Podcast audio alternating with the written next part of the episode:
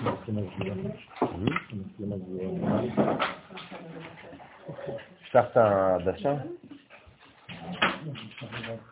לא, לא. בצד יש... כן. הכפתור... הלו. הכפתור בצד. זה בתוך הווידאו. זה האור ש...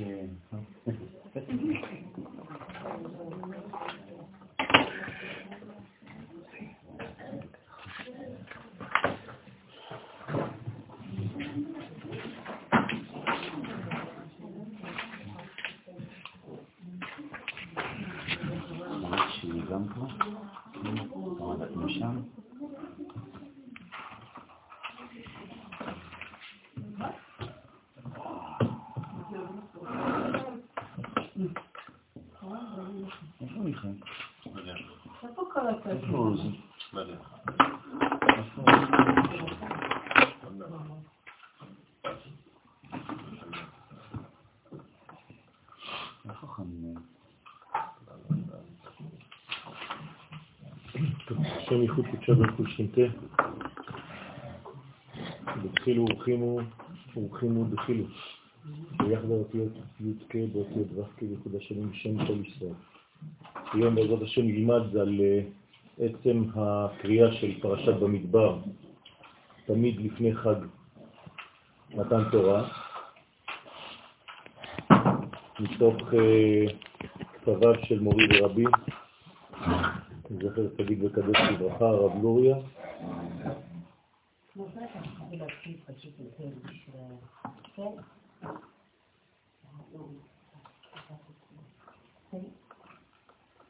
שעזב את העולם לפני כמה שנים, בנר שלישי של חנוכה, באמצע תפילתו בכותל המערבי, באמצע העמידה.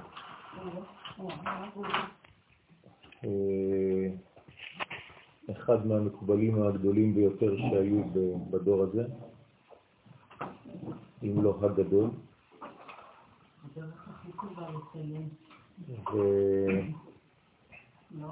בעזרת השם נראה שהדברים מתחברים למה שאנחנו לומדים, וברוך השם יש לכם כבר עכשיו בסייעתא דשמיא הרמה מספקת כדי להבין גם דברים יותר עמוקים ונפלאים מתורתנו הקדושה. כידוע לכם, אנחנו פותחים בספר במדבר, השבת הזאת, ספר מיוחד שמתייחס בעצם לדרך. הרב קוק זצ"ל היה קורא לספר הזה ספר הדרך, ספר ההליכה, כלומר ספר המשברים. כל הליכה היא משבר, שהרי כל הליכה היא נפילה.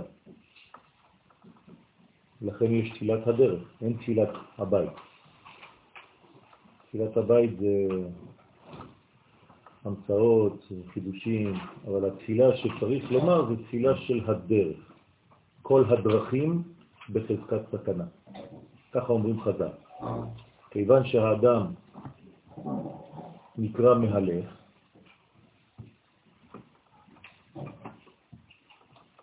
התורה התאימה את עצמה גם למצבים האלה, ולא רק למצבים של יציבות, ולכן אנחנו נראה איך זה משתלב עם מתן תורה, למה צריך לקרוא את הספר הזה לפני מתן תורה. פרשת במדבר נקראת ברוב שנים לפני חג השבועות. ולפי מה שיסדו בספרים הקדושים, כי כל חג עובר את הערתו בשבת שלפניו. השבת כוללת את כל השבוע.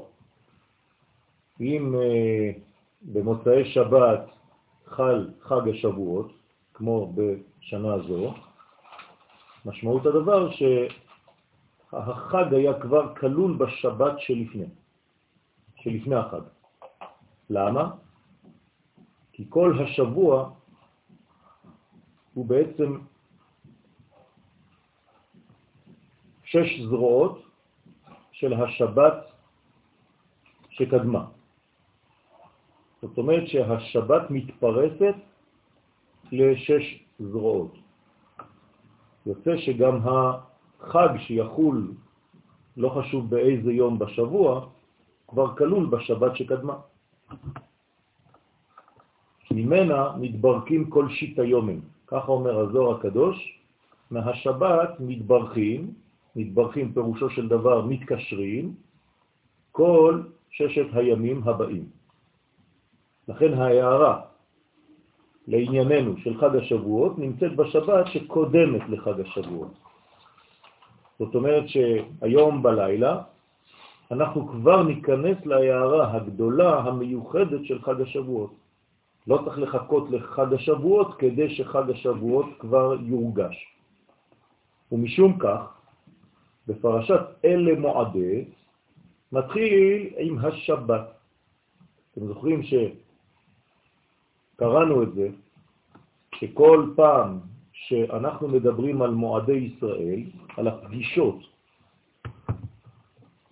בין הקדוש ברוך הוא לבין העולם, שהרי מועד פירושו התוועדות, מפגש, אז כל פעם שהקדוש ברוך הוא פונה אל האדם, אל העולם,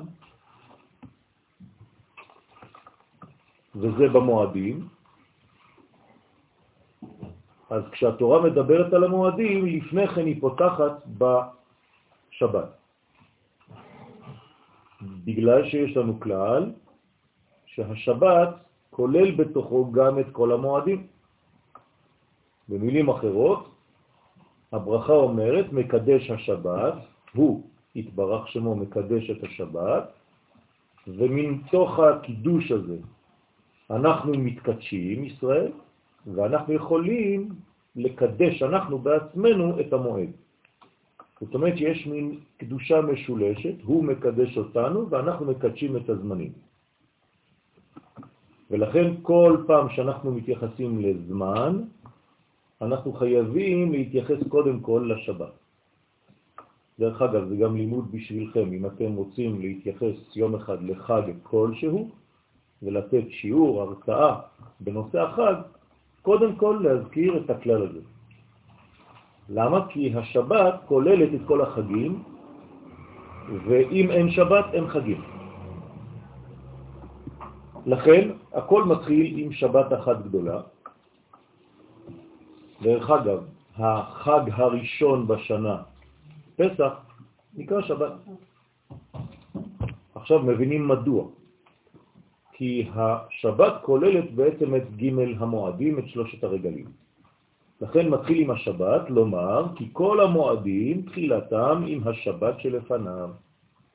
וגם כשמקדשים את החודש, מקדשים את החודש בשבת שלפני ראש חודש. למה דווקא בשבת? שבת כוללת, שוב פעם, גם את ראש החודש שיחול באותו שבוע.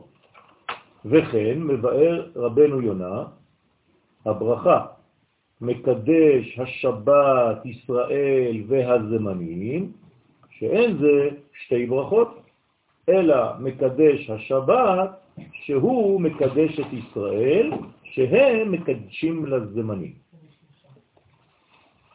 זאת אומרת שיש כאן בעצם קידוש, ומתוך הקידוש אפשר לקדש. אז כל מדרגה מקדשת מדרגה שאחריה. לקדש, כידוע, זה להתנסות, כן? תרתי משמע. זאת אומרת, יש כאן ניסיון ויש כאן ניסויים. זאת אומרת שיש כאן מדרגה של חתונה, של קשר, זה נקרא לקדש. כמו שגבר מקדש אישה, כך הקדוש ברוך הוא מקדש את ישראל, וישראל מקדשים את הזמנים. זאת אומרת שהיחס בינינו לבין הזמן הוא יחס של איש כלפי אשתו. ואם אנחנו יודעים לקדש את הזמן, אנחנו מתחתנים ברובד פנימי עם הזמנים. מה פירוש להתחתן עם הזמן? להשפיע על הזמן ולקבל מן הזמן את הדברים הפנימיים ביותר, את הרכוש הגנוז, כמו שיש באינטימיות בינו לבינה. והקדוש ברוך הוא מקדש את השבת, כלומר השבת היא בת זוגו של קודשא בריך הוא, היא הופכת להיות בן זוגה, בן זוגו של כנסת ישראל, וישראל הופכת להיות הגבר של הזמנים.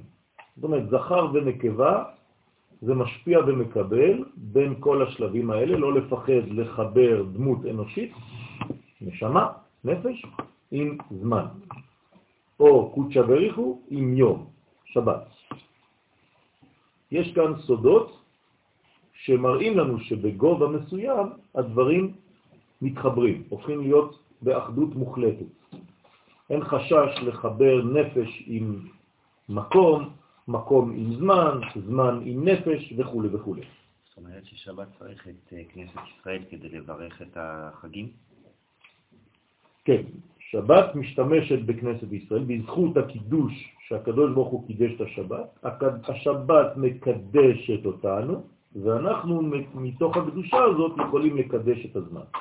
לכן רק עם ישראל מקדש את הזמן, בגלל שהוא קשור לשבת. שום אומה ולשון לא קשורים לשבת. מבחינת הזמן והחגים, אנחנו, הכנסת ישראל, יסוד של החגים. אנחנו יסוד של החגים, לנו המפתח.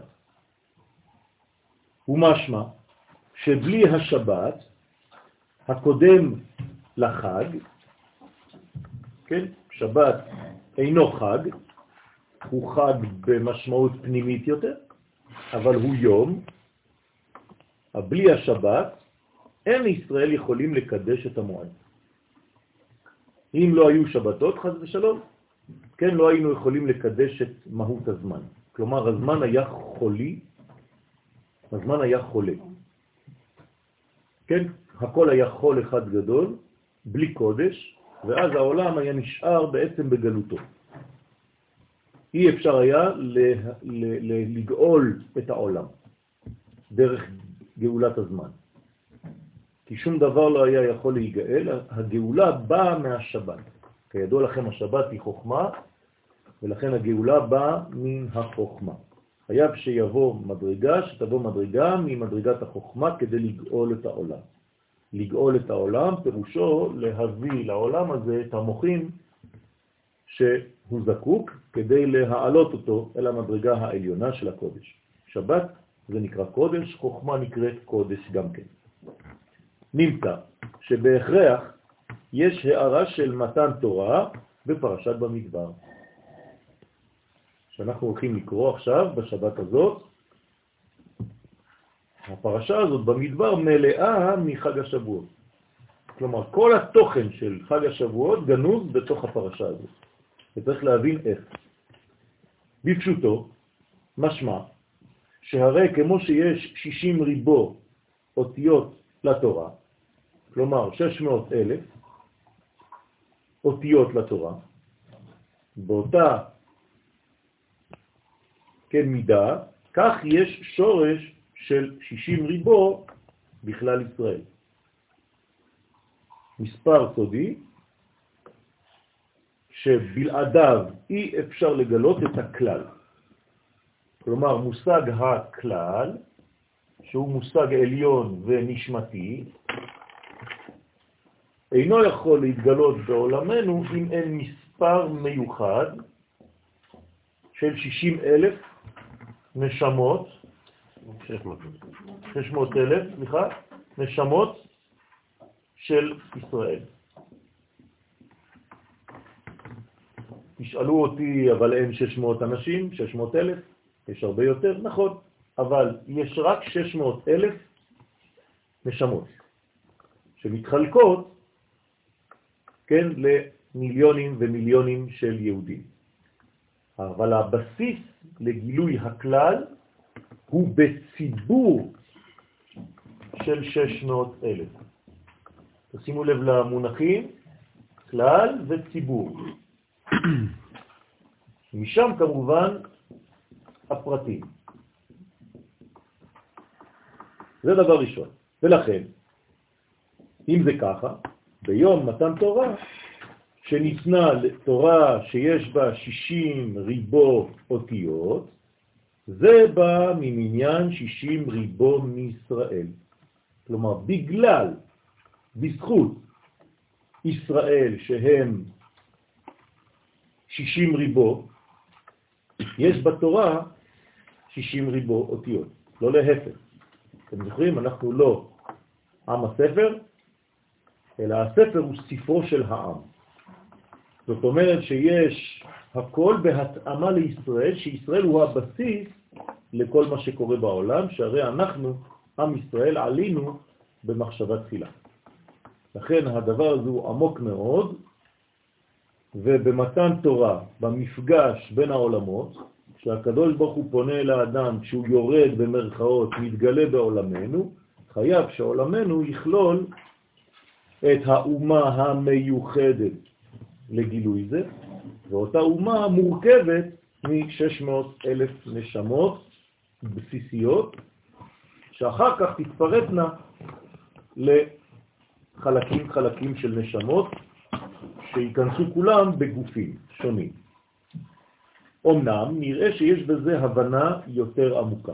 כמובן הדבר לא מסתיים כאן, יש כאן מדרגות גדולות מאוד, פנימיות מאוד, על כל פנים יש כאן מדרגה כוללת, והגמרא אומרת לנו בסוד, הרואה שישים ריבו מישראל במקום אחד, יברך, ברוך אתה השם אלוהינו מלך העולם, חכם הרזים. זאת אומרת שיש כאן סוד, חכם של סודות, אם רואים שש מאות אלף יהודים מרוכזים במקום אחד. זה שלמות? זה שלמות, זה מגלה את השכינה בצורה מקסימלית. זאת אומרת שיש כאן גילוי גדול, חכם הרזים, זאת אומרת שיש רז שמופיע בעולם. רז זה בעצם האור, אותה גמטריה, מאתיים ושבע, רז ואור זה אותה גמטריה, זאת אומרת האור העליון, אור החוכמה העליונה, מופיע בעולמנו דרך המספר הסודי הזה. כמובן שהיסוד של המספר הסודי הוא שש, שהוא בעצם הקשר, וו החיבור. אז מי שמחבר בין העולמות זה עם ישראל, ולכן עם ישראל קשור במהותו לספרה שש, כלומר לספירת היסוד. אנחנו יסודו של עולם. הקדוש ברוך הוא מזדווג עם העולם הזה דרך היסוד שנקרא ישראל. זה שישה מיליון? כן. שישה מיליון אומר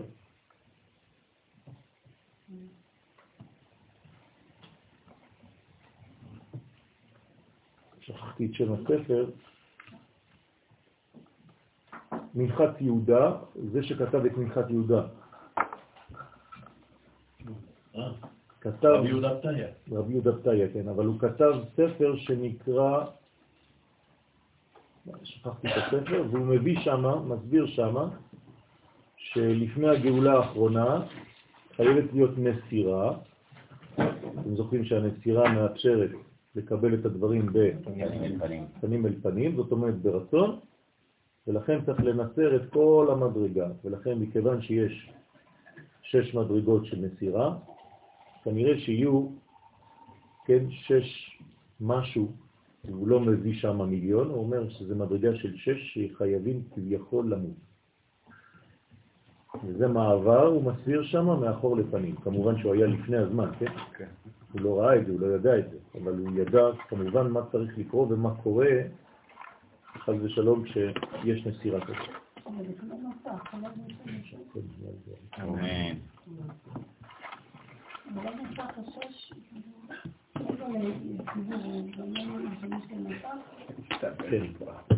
כל גילוי של אור עליון חייב לעבור דרך מסך כדי להתגלות בעולמנו. לאפוקה כל אור אחר, כל אור אחר אנחנו רוצים שהוא יתגלה, רק אור השם אנחנו רוצים שהוא יתכסה כדי להתגלות. זה אחד מהפרדוקסים הגדולים, כיוון שאי אפשר לקבל את אור השם בלי מסך, בלי צמצום, ואנחנו דווקא מצמצמים כדי לגלות. כל דבר אחר אנחנו רוצים לגלות כדי לגלות. חוץ מהורשים. זה כלל גדול, אבל לא ניכנס עכשיו לעניין, אבל יש בזה אמת. והנה, במתן תורה נאמר, ויחן שם ישראל. כלומר, מדרגה של כלל, אבל של אחדות. אם התורה מדברת בלשון יחיד, ויחן ולא ויחנו שם, אתם יודעים שבכל החניות במדבר כתוב ויחנו ויחנו, ויסעו ויחנו, ורק שם כתוב ויחן. זאת אומרת שהגיעו בשלב הזה באופן מיוחד וכמעט חד פעמי, לצערנו, למדרגה של כאיש אחד בלב אחד. שהרי יש כלל, כדי לגלות אחדות עליונה צריך להיות באחדות תחתונה. כשיש אחדות למטה אפשר לגלות את האחד העליון. כשאין אחדות למטה אי אפשר לזכות למדרגה הזאת. גם אצלנו, מי שרוצה באמת לקבל את האור הגדול של חג השבועות, צריך להגיע לחג הזה עם אהבת ישראל מיוחדת, של כל אחד ואחד מישראל, ואז הוא יכול לזכות לגלות את הרובד הפנימי של התורה. שהרי הפנימיות האחדותית אינה יכולה להתגלות, אלא אם כן יש למטה גם כן אדם שהוא אחדותי ואוהב. אהבה זה אחד בגמטריה, לא לשכוח. אז לכן, ויחן שם ישראל, מבואר ברש"י, בלב אחד כאיש אחד. למה לא מספיק לי להגיד לי כאיש אחד? למה גם כן בלב אחד? זאת אומרת שגם איש אחד לפעמים יש לו שני לבבות. זאת אומרת שהיה רק לב אחד, זאת אומרת אין לי אינטרס ואני אוהב אותך כי כתוב. אמרו לי אם אני רוצה לזכות לתורה אז אני צריך לאהוב את כל אחד ואחד מישראל וזה. אבל בפנים יש לי בעיות עם זה ועם זה ועם זה, אבל לצורך החג, כן, ולצורך עצמי, אני עושה כאילו. אז גם בלב זה אחד. משמעות הדברים, שהיה בזה אחדות גדולה, לא אחדות רגילה, אלא אחדות גדולה בין כלל ישראל. כלומר, בין כל המדרגות, בין כל הפרטים, בין כל הכיוונים, בין כל השיטות, בין כל זוויות הראייה. אמנם נראה שמשמעות לב אחד כאיש אחד, שני דברים יש בהם. לב אחד מורה על אחדות שכולם בבחינה אחת. כי לב זה בעצם רצון, נכון? בינה. בינה זה רצון, זה קטר של זעירנטים. הבינה היא קטר, נכון? הרצון נקרא קטר, נכון? אז לא מדובר רק בקטר הזה, גם בינה נקראת קטר ביחס לזעירנטים, כי היא בעצם שורש לכל זעירנטים. אז שם נמצא כבר גילוי, התחלת גילוי הרצון. לכן זה לב אחד, בינה ליבה, אומר הזוהר, ובה הלב מבין, אז ליבה בינה, בינה והלב זה דבר אחד. זאת אומרת שיש בעצם אחדות גדולה מאוד, שמרימה, מרוממת את עם ישראל למדרגה של לב, זאת אומרת לבינה. במילים פשוטות, עם ישראל נמצא באותו רגע בקומה של עולם הבא. נכון שהרי בינה מתחילה כבר עולם הבא. אי אפשר לזכות למדרגה של עולם הבא אם אתה לא באחדות. לכן הגיעו בלב אחד. אז מה זה איש אחד? ואילו איש אחד מורה על אחדות של קומה שלמה. זה לא רק בבינה, אלא כל המדרגות, כל הקומה השלמה, עשר ספירות כולן, שיש בה בחינות מחולקות. זאת אומרת שיש מלא מלא מלא בחינות, ולמרות זאת זה איש אחד. מחולק לאיברים. זאת אומרת, לב אחד זה אחדות פנימית בלב. איש אחד זה כל הקומה, למרות כל השינויים שיש בין האיברים. ראש, גוף, ידיים, רגליים, הרי זה לא אותו דבר, נכון? הראש יכול להגיד לרגל, אתה לא שווה כלום. את לא שווה כלום. כן? אבל הראש לא אומר את זה לרגל. יש אחדות גדולה ביניהם. הראש חושב על רגליו, הרגליים, כן? פועלות, בגלל שהראש אוהב אותן. אם הראש שונא את הרגליים, האדם לא מתקדם בחיים. זה פסיכולוגיה בסיסית, כן? אף אחד לא מתקדם בחיים אם הראש שלו, אם הלב שלו לא אוהב את ידיו ואת רגליו. ובכל זאת, הכל אחד. זה הסוד פה. כלומר, איש מדרגה כוללת, ובכל זאת הכל באחדות כוללת, כלומר, כל אחד יודע שהוא שונה מחברו, אבל משלים את חברו, ולא נגד. כן, האיברים שלנו שונים, אבל משלימים. וזה מורה על שתי בחינות של אחדות שיש בכלל ישראל. מדרגה ראשונה כשהם בחינת מלכות, שנקראת כנסת ישראל, כלומר המושג כנסת ישראל, להזכירכם, נמצאת כאן, נכון?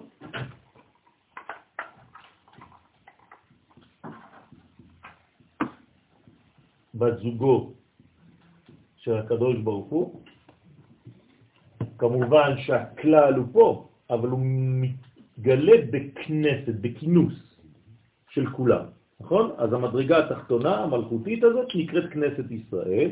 אז זאת המדרגה הראשונה, בחינת כנסת ישראל, בחינת מלכות, שנקראת כנסת ישראל, שכולם מתקשרים על ידה. מי זה כולם? כל המדרגות, כל האיברים. זאת אומרת שהחלק הסופי, החותם, המסיים את הגוף, הוא בעצם כולל את כל המדרגות שקדמו, ודרך המדרגה הסופית הזאת אפשר להתגלות. אני רוצה לתרגם את זה למונחים יותר פשוטים.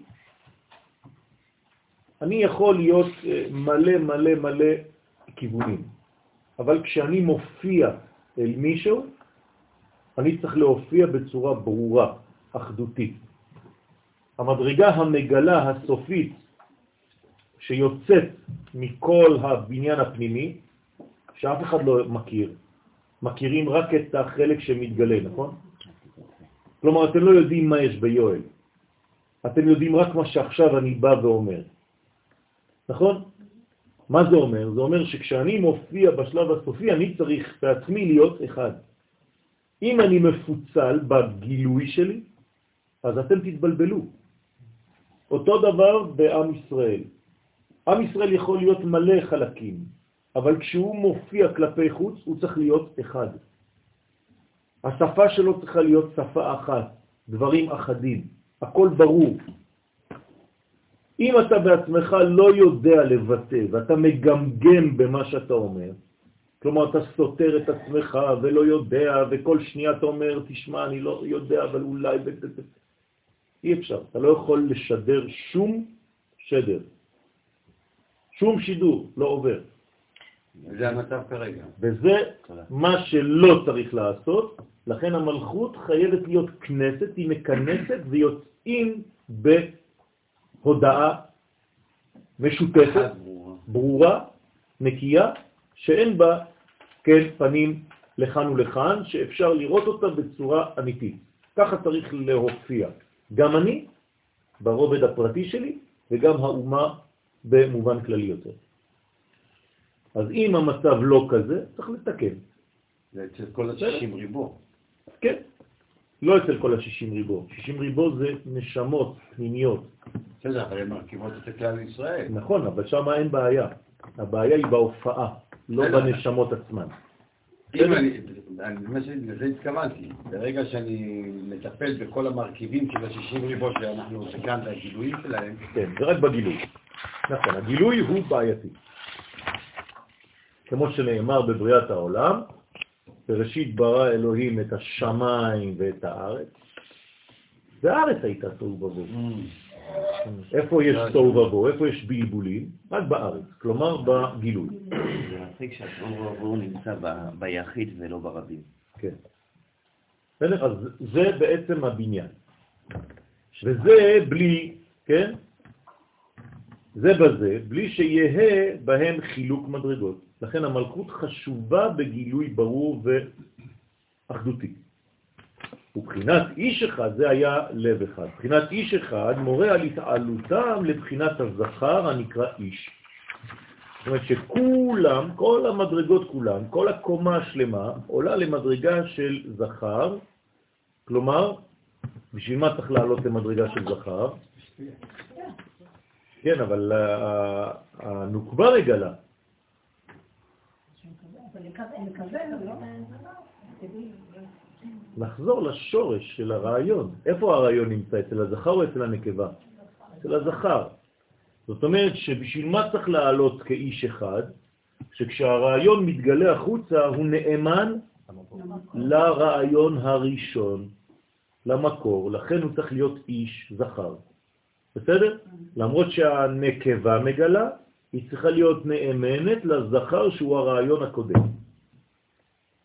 שוב פעם אני מתרגם את זה, אם אני עושה משהו, זה צריך להיות נאמן לרעיון הראשוני שהיה בפנים. לכן בשלב האחרון שאני הולך להתגלות, אני צריך בדיקה אחרונה, אם זה באמת קשור לרעיון הראשוני שנקרא איש. שאחדותם היא בבחינת קומת אי, שיש בו אומנם חילוק בחינות, כי זה קומה שלמה. אבל אחר הכל נקראים איש אחד. כלומר, למרות כל החילוקים, כל האיברים, אני אחדות אחת. הרמוניה. אנרגיה. כן? מנגנון שהוא מתקדם עם כל האיברים שלו כל הזמן ביחד. הרי אנחנו לא נפרדים, אני לא משאיר חלקים מעצמי. בחדרים בחיים שלי. אני חייב להתקדם אחד, להיות אחד. הדבר נראה טריוויאלי ופשוט, אבל זה בכלל לא. הרבה מאיתנו משאירים חלקים שלהם בכל מיני מקומות. ואחר כך אתה צריך ללכת לאסוף את כל מה שהשארת שם ואצלה ואצלו ואצלה. וכל עוד ואתה לא אחד, אתה בעצם מפוצל, גם אם מסתכלים עליך ורואים דמות, אבל היא דמות מפוצלת בגלל שכל הזמן שהיא נפגשת עם מישהו, היא משאירה אצלו כוחות. ואז הוא מתפזר. אז אין לו כבר זהות שלו, הוא כבר לא יודע איפה הוא. או בגלל שהוא לא נשמר מספיק, או בגלל שהוא חשוף לכל מיני מדרגות שגונבים ממנו. אז כל הזמן צריך לסדר את העניין הזה. לחזור לאחדות הזאת ולסגור באור מקיף את האחדות הזאת. יהודי שגר בחו"ל, זה בדיוק זה, הוא מפוצל. זה עוד מדרגה אחרת, אבל גם גם יהודי שגר בארץ, כן? יכול להיות ברמה אחרת בצורה כזאת. לא, דיברתי על חו"ל, שהחו"ל כבר מפצל את הבן אדם. כן, זה משהו אחר, זה מבחינת האומה גם, כן. אז אם לרחות את הוועד ההשפעה, אז אם ילגעת, נפזר מהצליחה. לא. בגלל שכשמשפיעים, ההשפעה הנכונה צריכה להיות השפעה שלא מורידה ממך שום דבר, אלא להפך, מוסיפה לך. אם אני משפיע חומר, אז כשנתתי מהכוס הזאת לכוס של חבר, אז יש לי פחות. אבל מבחינת רוח זה לא נכון. זה להפך. כשאני משפיע עכשיו בשיעור, אני לא מפסיד. שום דבר, לא יוצא ממני ואני אומר, טוב, עכשיו נתתי את השיעור, לא נשאר לי כלום. אין דבר כזה, כן? יש כלל, אין העדר ברוחניות. עכשיו, הצורה הלא נכונה זה לתת מעצמו. כלומר, אם אני מתעייף אחרי שנתתי שיעור, ואני מתרוקן, זאת אומרת שהצורה שבה נתתי את השיעור לא נכונה. בסדר? זה אומר שנתתי מעצמי. אז יש בזה גם גאווה. כי חשבתי שאני מכיל את הנושא. אבל אם אני רק צינור, ואני יודע שהכל עובר דרכי וזה שלו, של הקדוש ברוך הוא, אז ממילא אני לא צריך להתעייף, להפך. אז אני כמו צינור, כל האור עובר דרכי, ואני עוד יותר חזק. בסדר? אז אם אתם מתרוקנים בנתינה, זאת אומרת שהנתינה לא נכונה. אתם צריכים להיות הרבה יותר חזקים אחרי נתינה מאשר חלשים. לכן, זה בעוד שאהבת לב אחד הוא ממה שיש דבר המאחדם. אז הלב זה הבינה, זה הדבר המאחד, זה עולם הבא, זה השורש לכל ההתפתחות. הרי אהבת כאיש אחד היא אהבה של שלמות שכל אחד משלים את השני. מילת המפתח, משלים. ההשלמה היא הדבר החשוב ביותר שצריך להבין אותו, גם אם אנחנו לא מסכימים על נושא כלשהו, כן, זה היופי, זה הרווח, דווקא בגלל שאני לא מסכים. זאת אומרת שאני משלים, אני יודע שאני לא כולל את כל האמת, וגם הוא לא, וגם היא לא, אז אנחנו משלימים אחד את השני, בתנאי אחד שכולם רוצים לגלות את המשותף. אבל אם אחד הולך נגד המשותף שהוא חיים, אז הוא לא רלוונטי. אסור, הוא לא נכנס לסיפור הזה. צריך להוציא אותו מהמשחק. כן, נחבב. אבל אם הוא בעד החיים, אז הוא רלוונטי. אם הוא נגד החיים, צריך לסלק אותו, כי הוא כבר צילק את עצמו. והנה, אם יש שאלות אפשר, כן? לשון זה של כאיש אחד בלב אחד, מצינו ברדיפת מצרים אחר כלל ישראל. כלומר, יש לנו עכשיו דבר מורכב. ראינו את אותה תופעה גם במצרים. איך יכול להיות שמצרים הפכו להיות כאיש אחד בלב אחד? שהרי נאמר, ומצרים רודף אחריהם. לא רודפי, רודף. זאת אומרת שהם הגיעו למדרגה כזאת, שנאמר לשון יחיד שם. זאת אומרת שהמילות התפקיד שלהם בצורה המושלמת שלהם? אז בוא נראה. גם מת על שפת הים. נכון, וירא ישראל את מצרים מת על שפת הים. זאת אומרת, גם כשהוא מת, הוא מת אחד.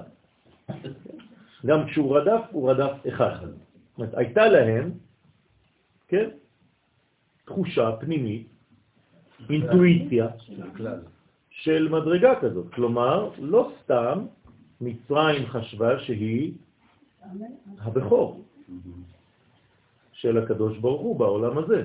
מה זה הבכור? הראשון, המקור. זאת אומרת, מי שמסוגל להוליך את ההיסטוריה האנושית. כי באינטואיציה היה להם משהו. הם קיבלו לא מישראל, הם חשבו שהם ישראל. ולכן התורה הייתה אמורה לעבור דרכם. זה מה שהם רצו, זה מה שהם חשבו. יוני, הרי ישראל באו אליהם.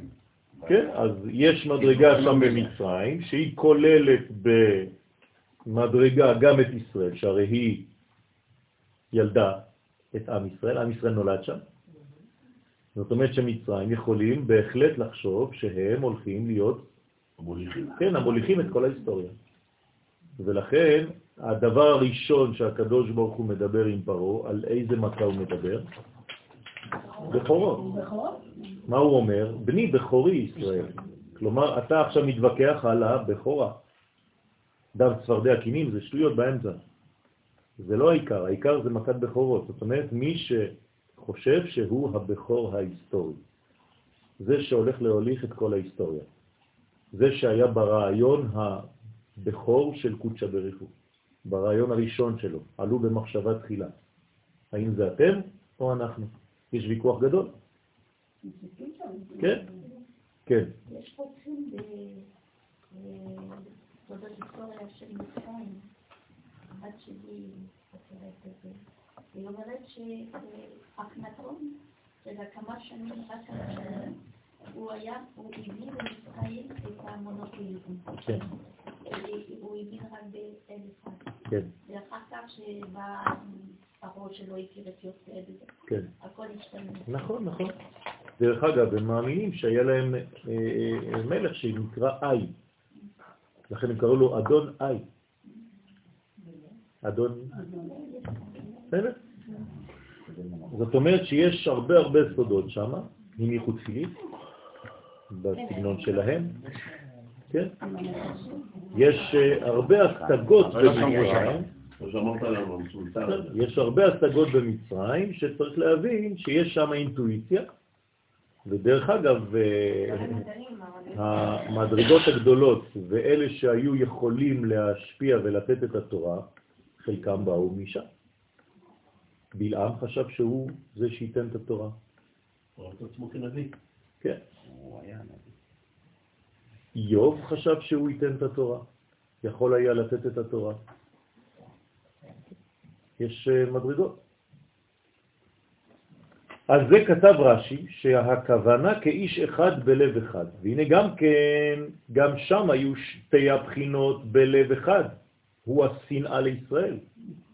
כלומר, כששונאים את ישראל, זה כולם האומות המאוחדות, זה בלב אחד. כן? כולם שנאה לישראל, כולם מסכימים. שיחדה אותם, כלומר הם היו מאוחדים דרך השנאה. אפשר להיות אחד דרך האהבה, כמו שראינו בבני ישראל במתן תורה, אפשר להיות אחד בשנאה. כולך גוש של שנאה לאותו דבר, לאותה מדרגה, לאותו אדם. להיות בלב אחד, אז אפשר להיות לב אחד בקדושה, אפשר להיות לב אחד בשנאה. ואילו כאיש אחד מורה על בחינת אחדות של קומה שלמה, כמו שאמרנו קודם, כמו שביאר האריזל בפסוק ויקח. מי זה ויקח? פרעה. שש מאות רכב בחור, תשימו לב, הכל ביחיד. וכל רכב מצרים ושלישים על כולו, לא על כולם, הכל אחד, כמו איש אחד, שלקח בעצם כל המדרגות, שש מאות בחור. אז שימו לב, יש פה רמז ל-שש מאות, זאת אומרת שיש כאן בעצם מנגנון אנטיתזה, שיוצאת למלחמה נגד עם ישראל. זה אומר שהסיטרא אחרא, זאת אומרת שמצרים מבינים את הסוד של שישים ריבוע. זאת אומרת, באינטואיציה של פרעה, יש הבנה פנימית שכדי ללחום נגד ישראל, מה צריך לשבור? את המדרגה הכללית. ככה הם חושבים. כל עוד ולא שברת את היסוד הפנימי, לא תוכל, כן, נגדו. אם מזרע ישראל הוא, לא תוכל לו. בעצם זה האנס הגדול של ים סוף, ששם היה איזושהי אחדות של מצרים, כנגד שעם ישראל בסופו של דבר לא היה כזה מאוחד באותו רגע. כן, נכון. ששם אנחנו רואים שמתלוננים, וזה לא בלשון של יחיד, בלשון של רבים, לעומת המצרים. נכון. זאת אומרת שבעצם המכה שהם קיבלו, זה היה בגלל הרשעות שלהם, ולא בגלל הצדקות של ישראל. יש מדרגות כאלה גם כן. שזה מורה על קומה שלמה של הסטרא אחרא. שש מאות רכב בחור, הוא כנגד זעירנטין. בחור זה זכר, שהוא שש. לכן זה כנגד זעירנטין, וכל רכב שעליו רוכבים, זו נקבה. רכב מצרים, מבחינת המלכות. סליחה, אבל הרב, התיאור זה לא מספיק כדי להוציא את ישראל למצרים. מה? זה שאין בגלל רשעותם, זה לא מספיק כדי להביא להם תורה. נכון, נכון, אבל העניין לא נמדד ברמה שלנו, אלא הקדוש ברוך הוא לא הוציא אותנו ממצרים בגלל שהיינו כאיש אחד בלב אחד. הוא דילג על זה, זה נקרא פסח, פסיחה, הוא פסח על המדרגה הזו. מה הוא ראה בנו? את השורש. מה שנקבל. כן, לא מה שנקבל, את מה שאנחנו בזהות. אבל לא הייתה קורא. בסדר? ארץ ישראל. כן, אבל יש מדרש גם, אלה הולכים לקבל תורה, זה לא קורא. כן, זה מה שיש, מה זה הולכים? שיש להם מסוגלות לזה. בסדר? מה שהם מסוגלים במהותם הפנימית. גם אם הם לא גילו את זה עדיין. כן, אני לא בוחן אותך על מי שאת היום, ליתר דיוק על מה שאת היום, אלא על מי שאת. בסדר? יש חובה לסנוא מי ששונא אותך? יש דיון גדול על הדבר הזה. אם הוא לא חלק מישראל, כן. אבל בדרך כלל אנחנו מתרגלים לסנוא את הרע ולא את הרשע. זה לא אותו דבר. עכשיו, כי אם אתה מתרגל לזה גם אם לא יהודי, אתה עלול חז ושלום אחרי זה להעתיק את זה גם לאיש ישראל או לאישה מעם ישראל. צריך להיזהר מאוד בדבר הזה, לא להרגיל את עצמנו למידות רעות. אמרו לרב אריה לוין, האסירים בבתי הסוהר, אתה יודע, בכלא שם, של המחתרות, אמרו לו הרב, אולי תקלל אותם, תקלל את הגויים האלה. הוא אמר, באותו רגע שאני מקלל, אני מברך את ישראל. אני צריך לקלל אותם, אני מברך את ישראל. זה ראייה חיובית, כן. מה זה הניצוצות שיצאו ממצרים, שירדו שם? זה כל הניצוצות של קרי של אדם הראשון. זאת אומרת, כל הפיזור שאדם הראשון פיזר בהיותו רחוק מאשתו, כשהוא פרש מאשתו, אז הוא נשאר בעצם במשך מאה ושלושים שנים לבדו והוציא זרע. עכשיו, הזרע הזה הוא בעצם כל הנשמות של עם ישראל שעתידים להיות, שהם היו כבר בתוך אדם הראשון, שהתפזרו, ועכשיו צריכים להעלות אותם, לגלות אותם. אז עכשיו הן בעולם זרוקות. איפה הן זרוקות? בתוך מים. זה טיפות זרע. חייב שבמקום שהם יהיו צריך להיות מים. לכן מצרים זה גם מוציאות מים. זאת אומרת שזה מים, אבל משהו שם נמצא בצר. בצרות. כלומר, צרות של מים. וגם הגואל צריך להיות מן המים משיטים. כולם נמצאים בתוך יסוד המים. אז הנשמות הללו חייבות להיות במצרים, במקום אחד, שהיא ערוות הארץ ולא בכדי. זאת אומרת שבגלל שהיה כמו שפיכת זרע לבטלה, צריך להיות מקום שמתאים לזה בעולם. זה נקרא מצרים. ולכן זה נמצא שם. זה הסמסום שאמרת מקודם, שהוא צריך לעשות בכדי להוציא את האור הזה? מי? בשביל לגלות אותנו. זה קצת נשמע קשה, העם הזה שאמור להוביל אותו. כן, פשוט, פשוט מאוד, כי זה, זה יותר, זה לא, זה לא ממש צמצום, זה פשוט נשמות גבוהות מאוד. רק שהיה חסר בעצם נקבה. זה זכר בלי נקבה. כשאדם מוציא זרע לבטלה, הוא בעצם מפזר זרע, נכון? אין כלי. הזרע שהוא מוציא הוא גדול מאוד, הוא חזק מאוד. הפוטנציאל שלו עצום, ולכן צריך להיזהר מאוד, כי כל מי שיתפוס אותו, כל כלי שיתפוס אותו, יעשה מזה תינוק. לכן אסור לתת את הדבר הזה למישהו סתם. לכן באופן פרדוקסלי, למרות שזה זרע לבטלה, זה היו נשמות גדולות מאוד. ולכן היה צריך לרכז אותן.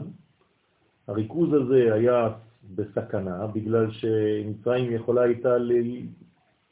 לנצל את זה, לקחת את זה ולבנות מזה, וזה מה שפרעה רצה לעשות, לקחת את אותן נקבות, לעשות מזה עם חדש, כן? והקדוש ברוך הוא מעביר את ההיסטוריה בצורה לא, לא דרך, כדי לחסות מעין הרע.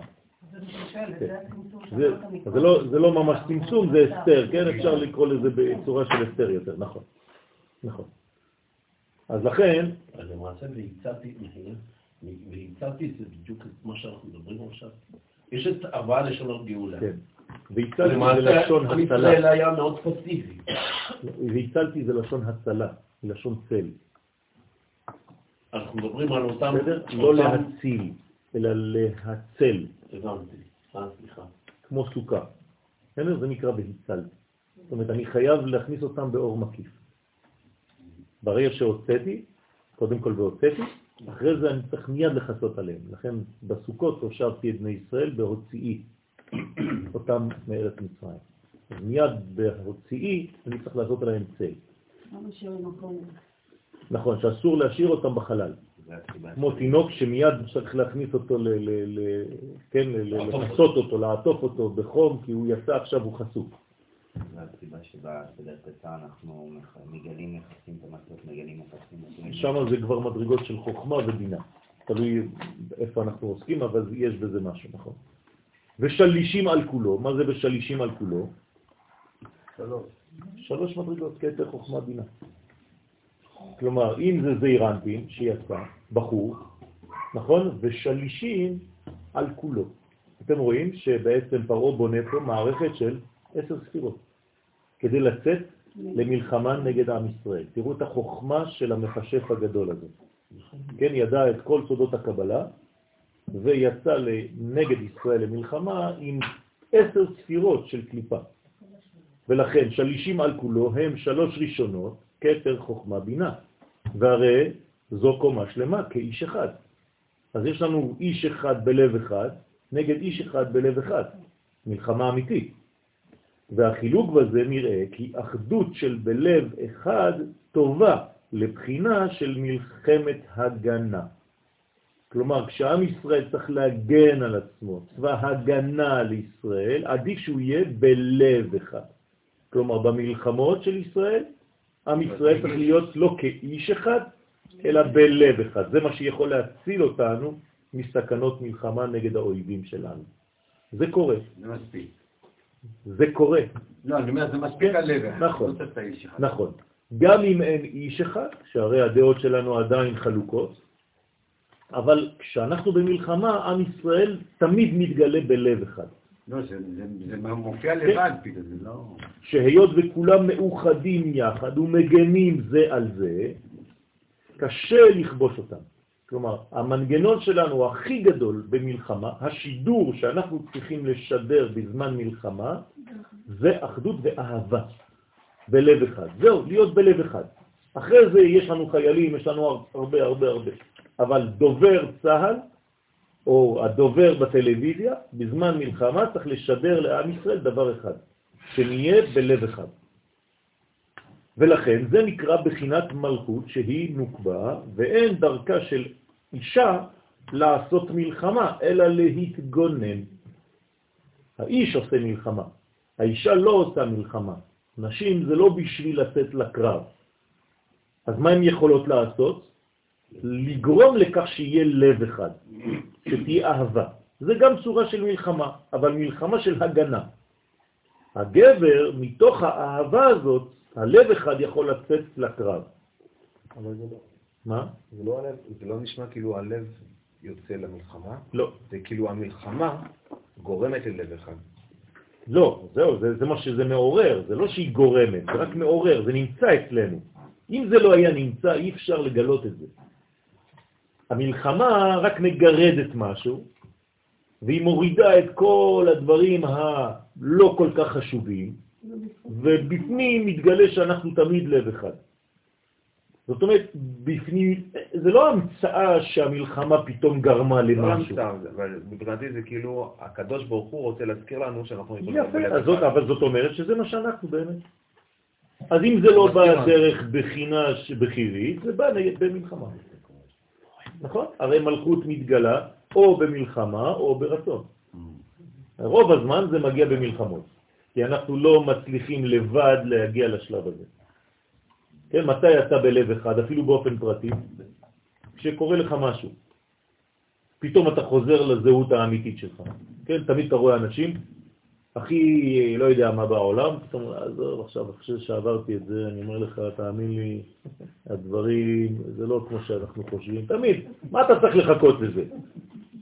המקל, המקל עובד תמיד. כן, אז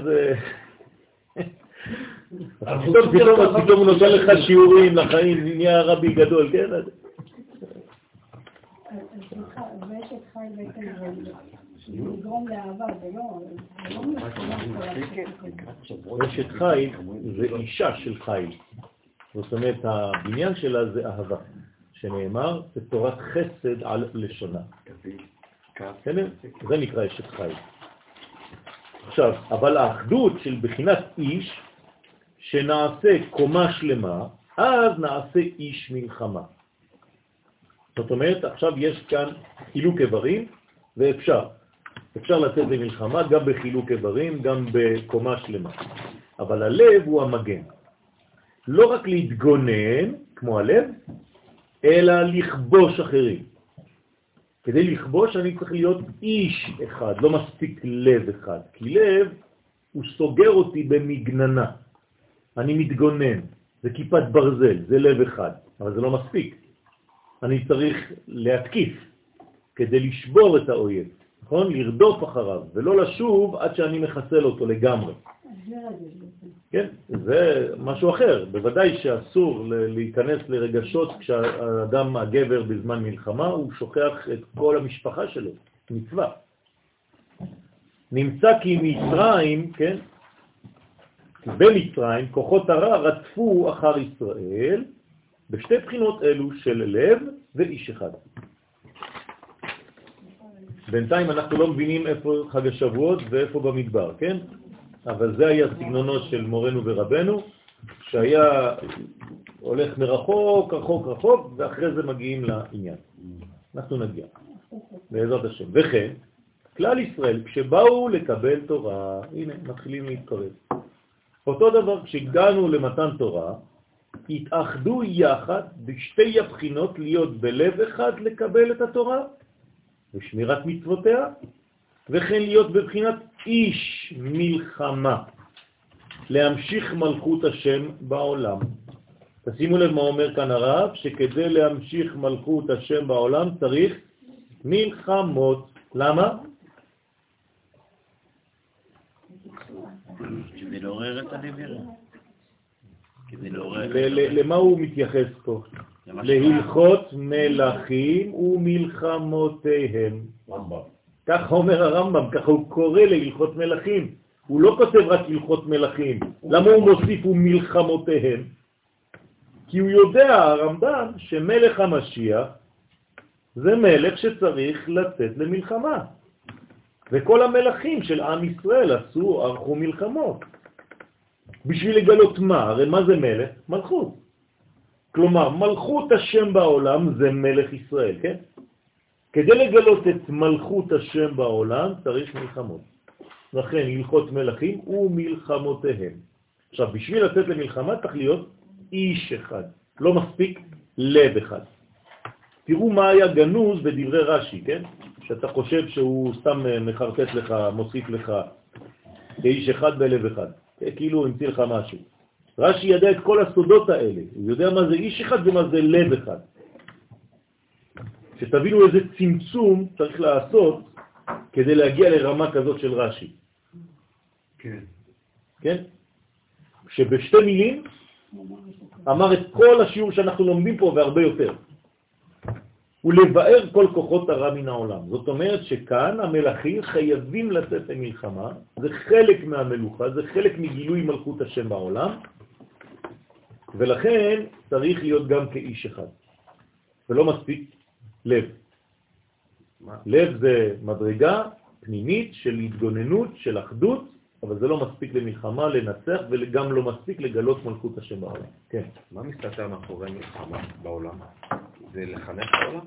מלחמה בעולם היא בעצם להחזיר את העולם לחיבור עם הקודש הפנימי. זה סוג של נסירה? כן. לא, זה סוג של הלחמה.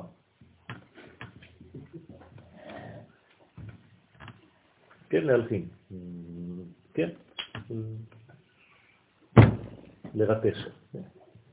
אתה חייב להלחים כדי לחזור לזהות הפנימית. כלומר, כשיש בלגן בעולם, מה קורה?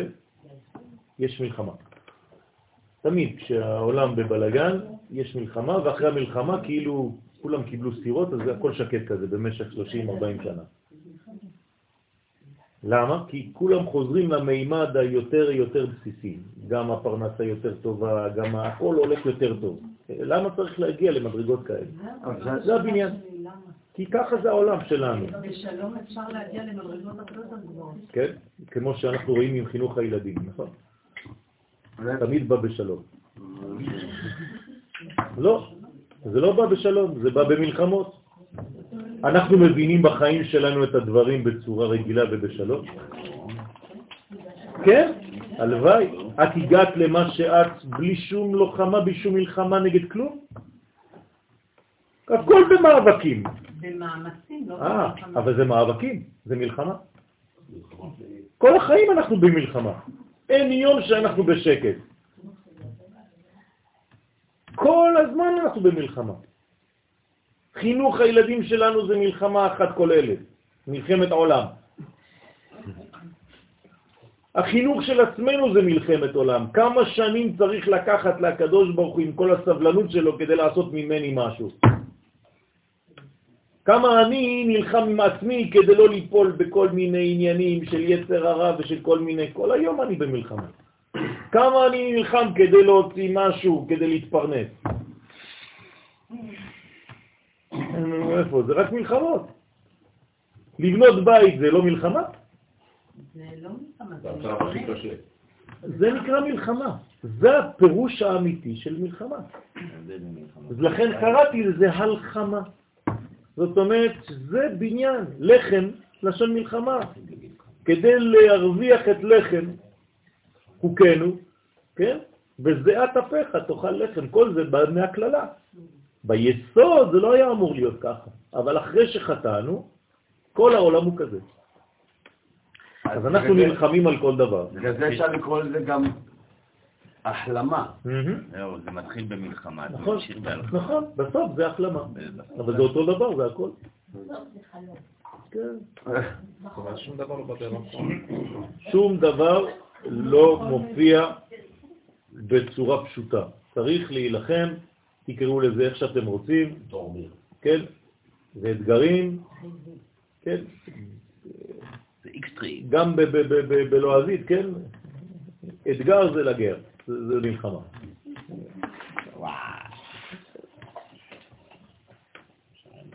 והנה, שתי בחינות אלו היו בכלל ישראל קודם מתן תורה, אחר שיצאו ממצרים, והקדוש ברוך הוא העיר להם גילוי שכינתו ביציאת מצרים. כלומר, היה בנו. זה מה שאנחנו כל הזמן אומרים. למה היה בנו איש אחד ולב אחד? כי זאת הסגולה שלנו, אנחנו כאלה. ביסוד שלנו אנחנו נברנו בצורה כזאת. בני איש אחד. כן, חשב, הקדוש ברוך הוא חשב אותנו בצורה כזאת, הוא תכנת אותנו בצורה כזאת. כן, כולנו בני איש אחד אנחנו. כן? זה לא אנחנו, זה אנחנו. כלומר, רק כשאנחנו איש אחד, אנחנו אפשר, אפשר לנוע. כן? גילוי שכינתו ביציאת מצרים, ובקריאת ים סוף, גם כן היינו כאלה, שזה כולל שתי בחינות. יציאת מצרים הייתה בחינה של הגנה, ויציאה משבי האויב. אז שמה, מה זה צריך להיות? איש אחד או לב אחד? לב אחד. לב אחד. ואילו בקריאת ים סוף היה מבחינת מלחמה, מלחמת כיבוש. לכן שמה זה כבר איש אחד. ולכן אמרו השם איש מלחמה. בתוך השירה, שירת הים, השם איש מלחמה, השם שמו. ולכן חנו בלב אחד כאיש אחד בשתי הבחינות. וזה נכלל במאמרם נעשה ונשמע. הנה הנעשה ונשמע. כלומר, מה זה נעשה ונשמע? לב אחד ואיש אחד. כי נשמע, קודם כל הנשמע, הוא בחינת הגנה. לשמוע בכל השם, זאת אומרת לב. השמיעה היא בלב, נכון? כשאתה אומר למישהו אתה מבין, אתה יכול לומר לו? שומע. שומע אתה, נכון? אבל הרגע אמרנו שלב אחד ואיש אחד. מה? שאיש זה נשמע. איש זה?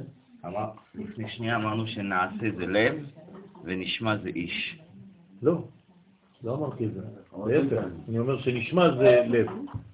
לא אמרנו, עכשיו רק אנחנו אומרים את זה. לא דיברנו על נעשה ונשמע. זו הפעם הראשונה שאנחנו אמרנו נעשה ונשמע. נשמע זה הלב, זה הגנה. לשמוע בכל השם ולא לעבור על דבריו. כלומר, צור מרע. ונעשה, זה כבר אקטיבי, נכון? הוא בחינת השם איש מלחמה. כלומר, כדי לעשות, צריך לצאת למלחמה. תשימו לב מה אמרו ישראל. כלומר, נלחם קודם, ואחרי זה נהיה בלב אחד. מעניין. נכון? פה זה הפוך. אם היו בהיגיון, היה צריך לומר נשמע ונעשה. פה זה נעשה ונשמע כאילו הבינו שצריכים קודם כל ללכת למלחמה, לצאת למלחמה כאיש אחד, כדי להגיע ללב הזה שהוא בפנים אמנם, אבל קשה לנו לגלות אותו. זה אומר לך, מיכאל, אמרת שקודם יש מלחמות. כן, אבל זה לא בזכות המלחמה, כאילו שאין, המלחמה הביאה משהו חדש. לא, זה משהו קיים. רק הוא גנוז, הוא בכיסוי. בסדר? סליחה, רק שנייה. מה? בעצם על תחיית עומר אנחנו מתעסקים ואחר כך מקבלים איזה השמיעה בלב. נראה, אם נגיע לעניין הזה. אז התורה זה גם מלחמה קודם כל? תלוי איך אתה לוקח אותה, כן? לא, כי... נכון, נכון, נכון, נכון. הרי אנחנו, יש ביטוי, מלחמתה של תורה. לא? שאני ממציא דברים. אש גם. הכל, לא, אש זה בסדר, עזבי, אש זה, זה יכול להיות גם, אבל פה אנחנו אומרים מלחמתה של תורה. זה ביטוי בין חז"ל, אני נלחם במלחמתה של תורה. מה אתה נלחם? בשביל מה להילחם? אבל הבינה נרדפת למלחמה זה גילוי, אז זה גילויה של תורה. שוב פעם, זה הבניין, זאת אומרת שמלחמה זה לא רק מה שאנחנו חושבים מלחמה, זה היסוד הפנימי שמתגלה בזמן מלחמה. מה אומר הרב קוק? מה קורה כשיש מלחמה? מה? מה הוא אומר? תראו מה הוא אומר. מתגלה ראש שלו. ומה הוא אומר? סבלנות.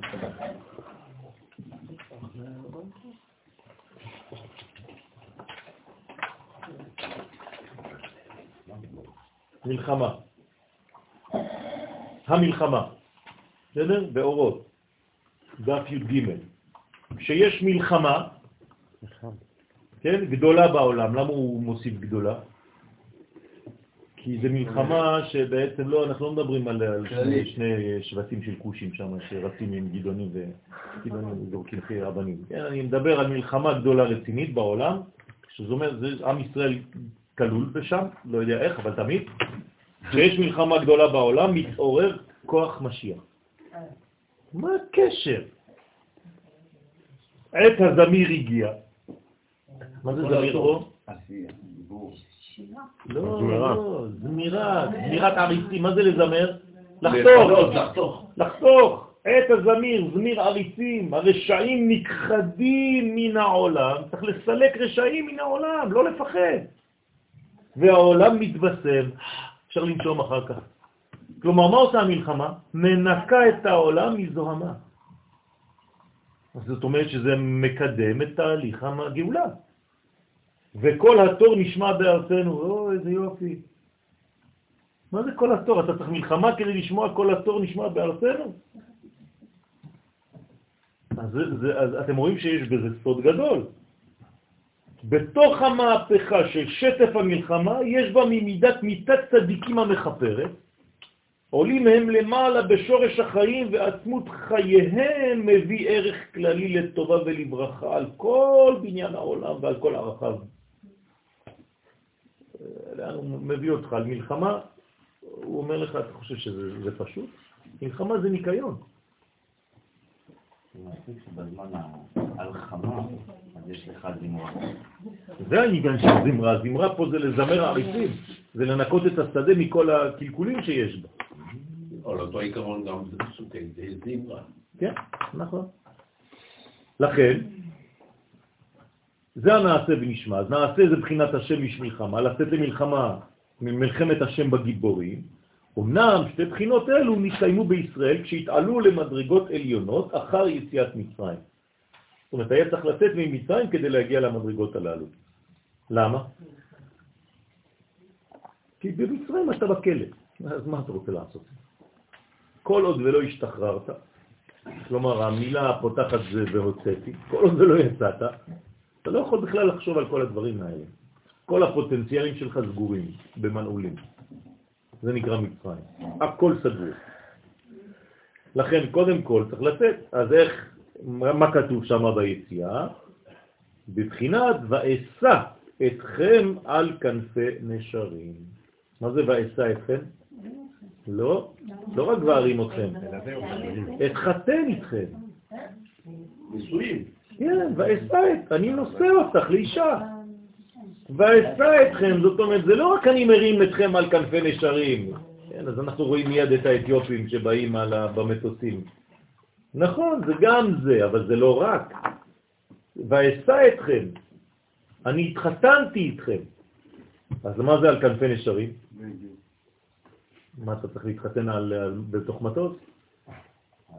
מה זה באסע אתכם על כנפי נשרים? גם לנשר. הנשר שהוא לוקח את הגוזלים שלו, אז הוא שומר עליהם. הוא עולה למעלה, הוא עולה למעלה לגבהים ששום עוף לא יכול לצלוח. אני יודע, אבל בשביל מה? כי זה שמירה, הוא לא רק זה שהוא מתחתן איתנו, הוא גם שומר עליהם. יפה, זאת אומרת שבעצם החתונה שלו איתנו היא בעצם דומה לדאגה. כמה זה בגמטריה דאגה? כמו אהבה. כלומר, כשאתה אוהב אתה דואג.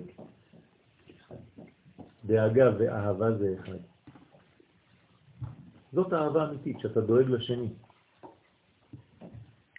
אז לכן יש כאן כנפי נשרים. הנשר גם כן הוא ביטוי של מלחמה. בנשר יש כוח לוחמה. לא, הוא אף דורס.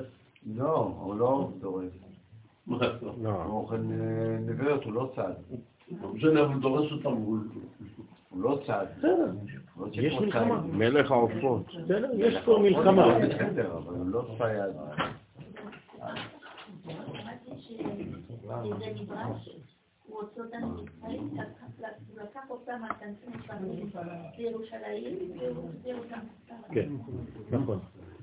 זה כדי להראות לנו שהזמן לא קיים ביציאת מצרים. זה אותו רגע. בסדר?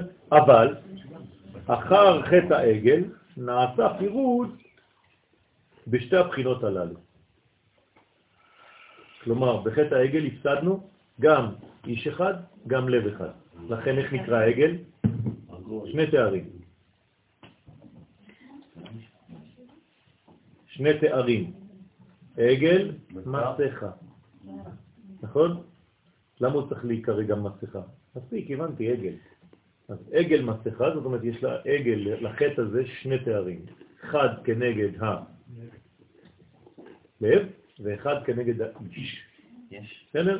מה הזכר ומה הנקבה בעגל מסכה? עגל זה איש? לא. עגל זה הנקבה. ומסכה זה הזכר. כן? לא להתבלבל. עגל מלשון עיגול. יש טענה שחטא העגל זה ערב רב. כן. נכון? אז אם זה ערב רב, איך אנחנו מגיעים? הרבה אנשים מתרוצים את זה שחטא העגל זה בכלל לא כלל ישראל שעשה, זה לא כנסת ישראל שעשה, אלא זה ערב רב. לא, שהתחיל. שהתחיל. אבל ישראל התערבו בפנים, והיו גם כן. אני חושב שבנקודה הזאת שלא משנה איזה מדרש אומר שערב רב עשה את העגל, זה לא אומר שזה רק ערב רב, אלא זה ערב רב שהתחיל, ועם ישראל נסחף. וגם לא אמר ולא דיבר ברגע שאתה שותף לדבר הזה. לפי הכלל הידוע, כי החטא מביא פירוד לבבות. כלומר, מה זה החטא? הוא מביא פירוד לבבות, נכון? אבל אני רוצה להוסיף משהו אחר, שהוא כתוצאה מפירוד לבבות. זאת אומרת, אי אפשר לחתור אם אתה אחד. אם אתה בפיזור, אתה חוטא. אם אתה אחדותי, אתה לא יכול לחתור. האם אתם מבינים את זה? אדם שהוא אחד, אין לו אפשרות לחתור. אין לו אפשרות לחתור. הוא שלם, הוא לא יכול לחתור, החטא לא נכנס. חטא זה לשון חיסרון, שזה מעורר אצלך, כן, את החטא, מוריד אותך למדרגה של חטא. כלומר, סליחה? חיסרון של מורחים. כן. ולכן היו ישראל צריכים לחדש שתי בחינות אחדות אלו. ובעוד שלפני החטא היו יכולים להתקיים שתי הבחינות על אלו, בלי שום כלי, אלא במחשבה בלבד. כלומר, לפני החטא, רק במחשבה היה מספיק להיות כאיש אחד בלב אחד. כי הרי מה אתה תעשה? אתה תלך לנשק את כולם? מה זה כאיש אחד בלב אחד? מה, הם התחילו, נו, נו, כולם, נו, אנחנו אחים וזה? לא, זה מחשבה, זה רגש, זהו. אני אוהב את כל אחד ואחד, אנחנו עכשיו כעם, אנחנו שמחים כולנו כאחד, לא רבים בינינו, כן? מין הרגשה כזאת לאומית. נכון? אני לא הולך לראות את כל החברים ואת כל האנשים שאני לא מכיר, אבל יש תחושה של שייכות, כן? כמו שאתה יוצא לעיר ביום העצמאות, אתה מרגיש את כל עם ישראל כאיש אחד בלב אחד. זה הכוונה של האריזה שהוא מבקש? כן. ככה צריך לעשות את זה. בזמן תפילה חייב להרגיש את זה. חייב להרגיש, אבל זה לא נכון. למה? כי כל אחד נכנס לתפילה שלו לבד. זאת הבעיה. כל אחד חוזר, דרך אגב, זה, זה, זה, זה כאילו העמידה נתקע אותך מכל כולם, להפך ממה שצריך, נכון? בזמן התפילה כולם שרים, הלל ביחד, וזה ביחד, וזמירות, וכולם שרים, לא, לא, יד, שאתה רואה גם אנשים רוקדים שם אצל אנשים, כן? זה פה עמידה. פתאום כולם מנותקים, כל אחד בעולם שלו, מה זה? בדיוק הפוך. כי אנחנו לא מבינים שוב פעם את התוכן. אם היינו מבינים להפך, כל העולם הוא בעולמות חיצוניים, העמידה לבדי בעולם האצילות, שהכל צריך להיות באחדות. כן, אבל זהו, אנחנו אומרים, אבל מי, מי חי את זה? מי חושב על זה? הרי בעמידה אתה בעולם שלך ואתה מבקש את הבקשות שלך ואף אחד לא מפריע לך ואתה מדבר בלחש ואף אחד ש... להפוך. הרי, כן, אחר החטא היו צריכים כלים להחזיק בחינת אחדות. זאת אומרת, מה שהיה קודם מספיק במחשבה, אחרי החטא צריך עכשיו כלים. אז מה זה הכלים האלה? איך עכשיו דרך כלים אני מגיע לאחדות, מה שלפני זה רק במחשבה היה מספיק. בוא נראה. על זה באו שתי, שני מניינים בפרשה שלנו. הנה, אנחנו מגיעים לפרשת במדבר. מה יש לנו בתחילת הפרשה? מיד הפרשה איך היא מתחילה, מה קורה שם? נפקד, נכון? מניין. הקדוש ברוך הוא סופר אותנו, תרתי משמע. כן, אנחנו חשובים לו. כן. בסדר? הוא לוקח אותנו בחשבון. הוא מדלג על כל ספר בעזרה, על כל ה... מה? בכלל הרגל הוא קופץ למניין. נכון. זאת אומרת שפה בעצם המניין מה עושה? מאחד. מאחד. מציב לנו כמה הקדוש ברוך הוא מונע אותנו. וכמה אנחנו בעצם? גם חשובים לו, כאילו כלולים, הוא סופר אותנו, אבל הוא מכניס אותנו. מה המספר? איך הוא מונה אותנו? יפה, בשמות. בדרך כלל כשאנחנו מונים משהו, זה סתם לא אכפת לי מהדבר הזה. עוד אחד, עוד אחד, עוד אחד, עוד אחד, עוד אחד, לא. זה שמעון, לוי, דוד. זה משהו אחר. בשואה נתנו לנו רק מספרים. לא היה שמות. אנחנו אמרנו יד ושם. הקדוש ברוך הוא אומר לנו, אתה רוצה למנות, זה במניין שמות. אם אתה נותן מספרים, זה שואה. כי זה, אתה שמה ואתה שמה. אף אחד לא באחדות. לכן במניין של הפרשה שלנו ראשונה מניין כלל ישראל בכללותו, ואחרי זה מניין כלל ישראל בסדר הדגלים. זאת אומרת שיש גם מספר ושמות, זה נקרא מספר שמות. תשימו לב, מספר שמות. מה זה מספר שמות? מי קודם למי? שמות, מספר. יפה, שמות. זה מספר של שמות. מספר שמות, לא שמות של מספרים. במספר שמות, מי הכולל, מי האמיתי? השמות. והמספר הוא מספר של השם, כלומר מי בא קודם? השם. ואחרי זה יש מספר, דרך אגב בקבלה זה אותו דבר. תמיד שיש לכם משהו במספר, זה תמיד נמוך יותר ממדרגה שהיא שמית. הבנתם? למשל אם אני אומר י' כ' ו' כ' זה שם. ואחרי זה אני אומר עשרים ושש, זה כבר מספר, אז זה נמוך יותר. בסדר? לכן, חלוקים המה בעניינם. מה זה חלוקים במניינם? איך זה העניין של החלוקה הזאת? זאת אומרת שכל אחד בעצם נמצא בזהות שלו, בקבוצה שלו. אנחנו לא הרבבנו את כולם ואמרנו יופי, כל ישראל חברים, אז מה? אז תאבד את הזהות שלך. לא. לא חולקים. אנחנו מחולקים לאיברים, אבל לא חלוקים בינינו, כן? מבחינה של הפרדה. אנחנו מובדלים אחד מהשני, אבל לא נפרדים אחד מהשני. לכל אחד יש את תפקידו, כמובן. מובן בזה, למה היו צריכים קודם מניין כללי? למה קודם כל מניין כללי? כי אם אתה מתחיל מהמספר, אתה כבר פירדת, הפרדת בין כולם. אתה קודם כל צריך להבין שמדובר בדבר אחד. ואחרי זה, אז הדבר שהוא מתגלה בכל מיני כיוונים. ואחר זה מניין הדגלים. מה שצריך בירור, הרי גם על ידי מניין הדגלים היו יכולים לדעת כללותם. בשביל מה אני צריך את הכלל? הרי לפי הדגלים הייתי יכול להגיד, הנה יש לי שנים עשר דגלים, בכל דגל יש כך וכך, אז אני מגיע. כלומר, במקום ללכת ממעלה למטה, מן הכלל אל הפרטים, הייתי יכול לעשות מן הפרטים לגלות את הכלל. אפשר או לא? אי אפשר. למה? יש כלל.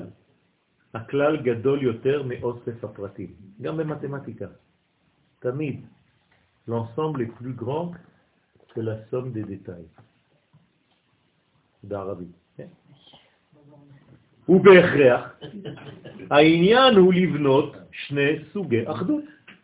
זאת אומרת שאנחנו צריכים לבנות את שני הסוגים, את שתי הבניין, את שני הבניינים האלה. המניין הכללי הוא האחדות של כנסת ישראל בבחינת לב אחד, ושייך לבחינת המלכות, ואילו מניין הדגלים הוא אחדות בבחינת כאיש אחד. זאת אומרת, אם הדגלים יוצאים למלחמה, והאחדות של כנסת ישראל, להזכיר שאנחנו עם אחד, זה כבר לב.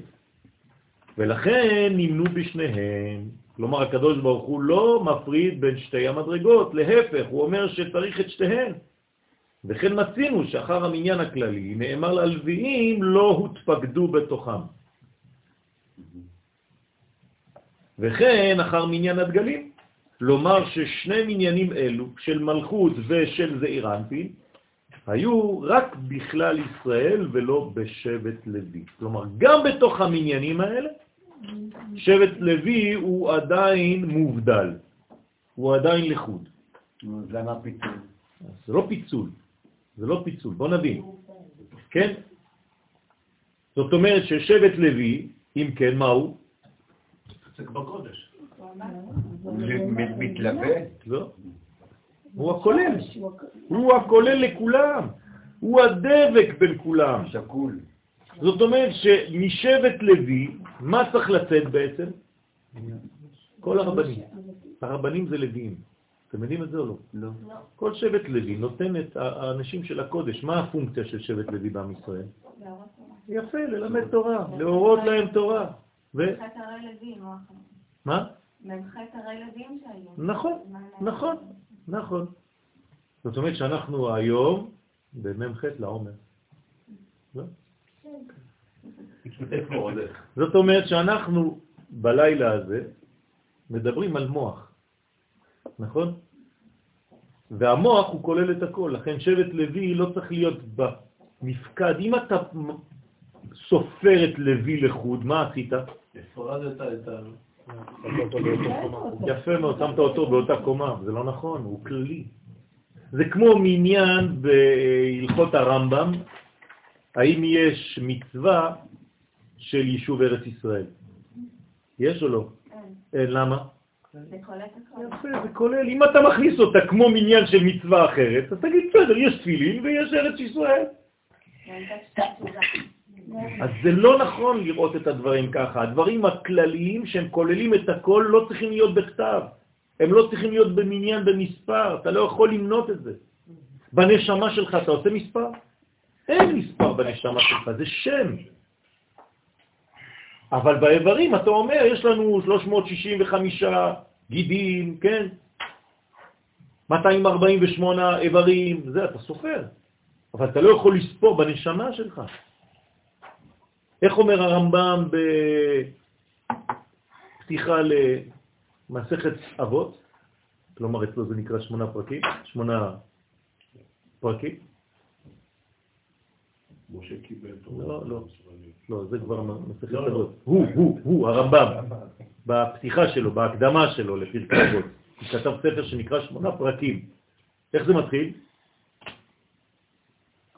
דע. כי נפש האדם אחת. אז אתה לא יכול למנות את זה, זה אחדות. ולא אחד ביחס לשתיים שלוש. זה אחד, כמו שאתה אומר, הקדוש ברוך הוא השם אחד. מה, אתה רוצה להגיד שהוא אחד ביחס לשתיים שלוש? לא.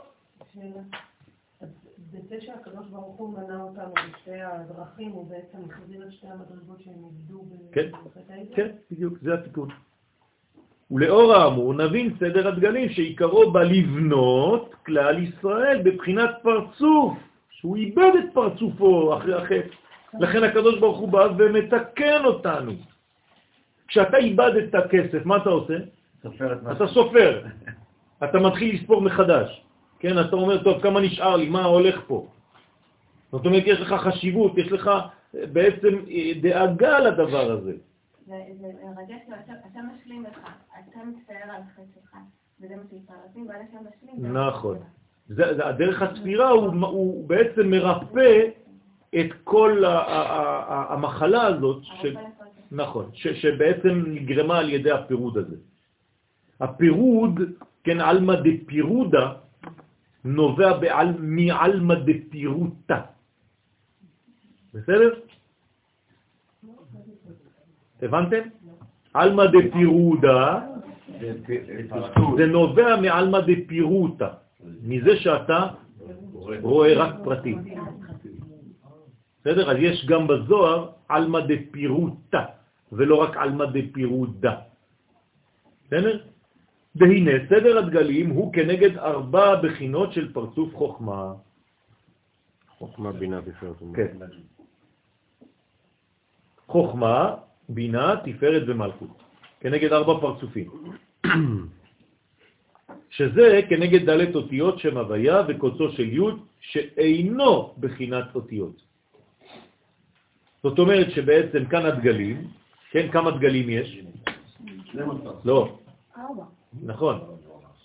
כן, ארבעה דגלים ראשיים, לכל ארבעה שבטים, לכל שלושה שבטים יש דגל אחד, נכון? והוא ממונה עליהם. אחד לדרום, אחד לצפון, אחד למזרח ואחד למערב. עכשיו זה כנגד מה? כנגד חוכמה, בינה, תפארת ומלכות. הנה ארבעת הדגלים. והנה דגל מחנה יהודה הוא בחינת חוכמה. ראש הספירות. כלומר, אם הייתי צריך להביא את יהודה, הייתי מביא אותו לפה. אז להביא זה קוצו. כן? עוד מעט נראה. וכידוע, כל ראש יש בו מלכות של העליון. נכון? כל ראש יש לו מלכות. ולכל מדרגה יש מלכות, נכון? אז יפה. מלכות של הכתר, זאת אומרת שבעצם אם אני לוקח את המדרגה של הכתר עצמה, יש לה מלכות? מלכות זה כתר. יפה. זאת אומרת, מלכות של הכתר, ולכן דגל זה הוא יהודה שהוא בחינת מלכות של העליון. כלומר, הרי איפה נמצאת מלכות של הכתר? במה? חלק התחתון. בחוכמה. הרי החוכמה איפה היא מתחילה? במלכות של כתר.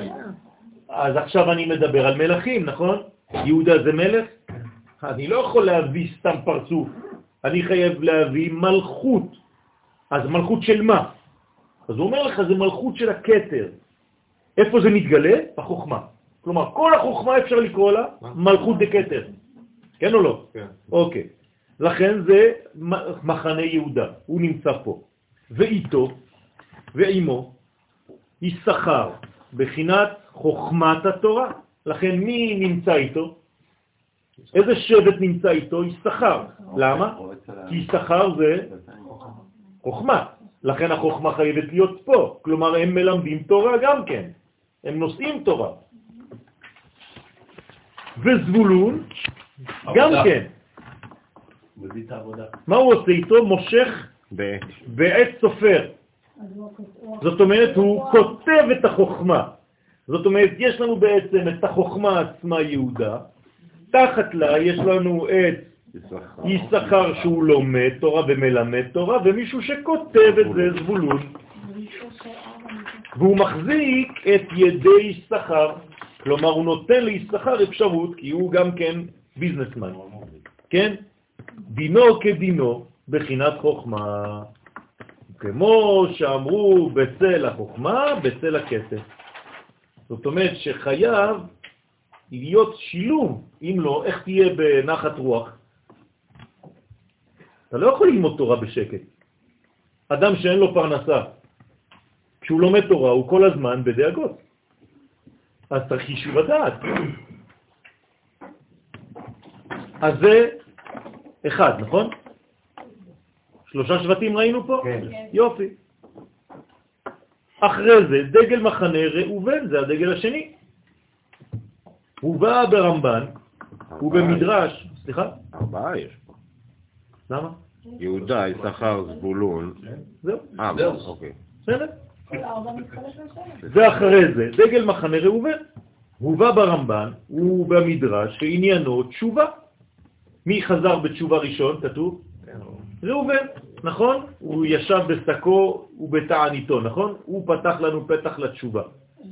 שהיא מסיטרה דאימה בינה. איפה התשובה? בבינה.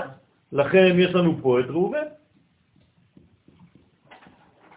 אז ראובן נמצא בבינה, כי זה סוד התשובה.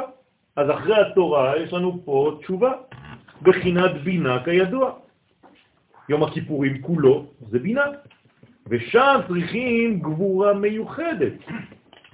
למה צריך גבורה מיוחדת?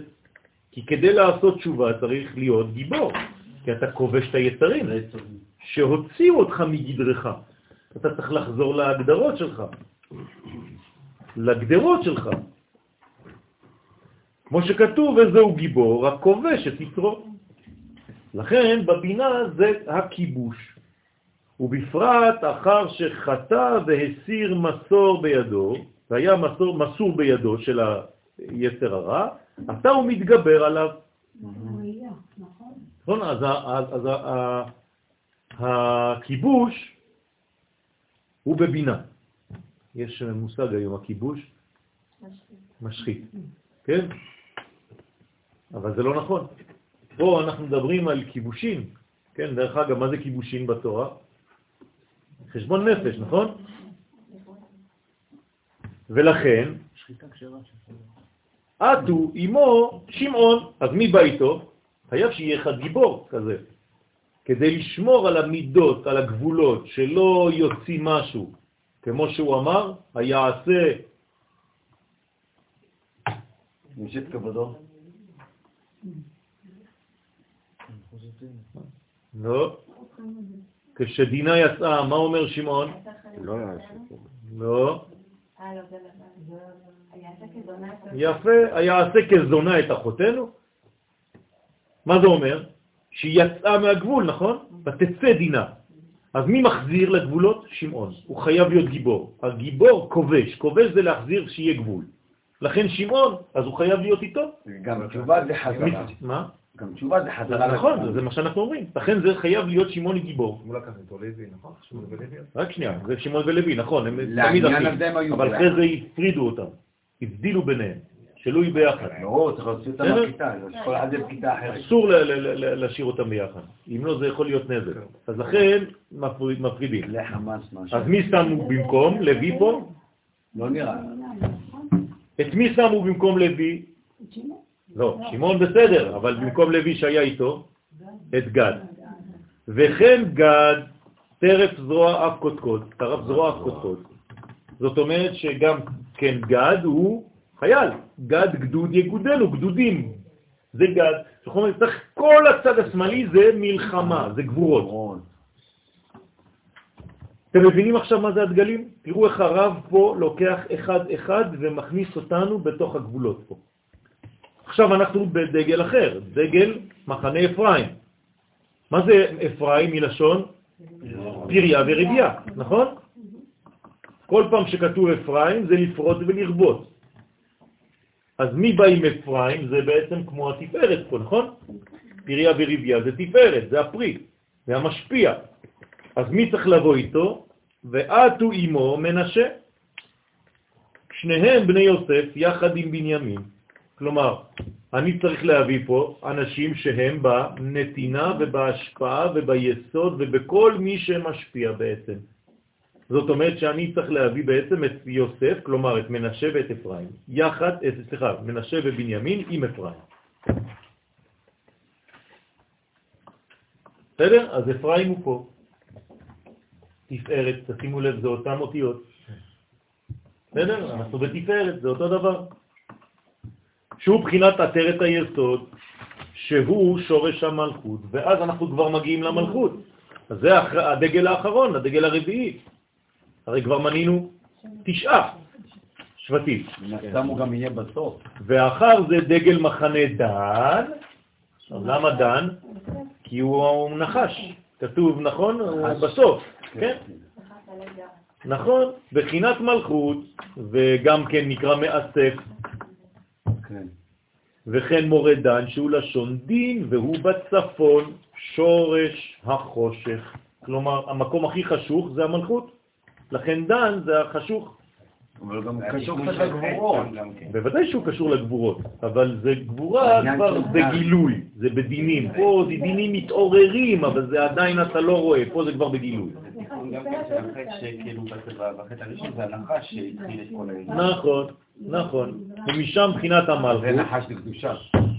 ומשם בחינת המלכות, לית לה מגרמה כלום. כלומר שבט דן אין לו מעצמו שום דבר.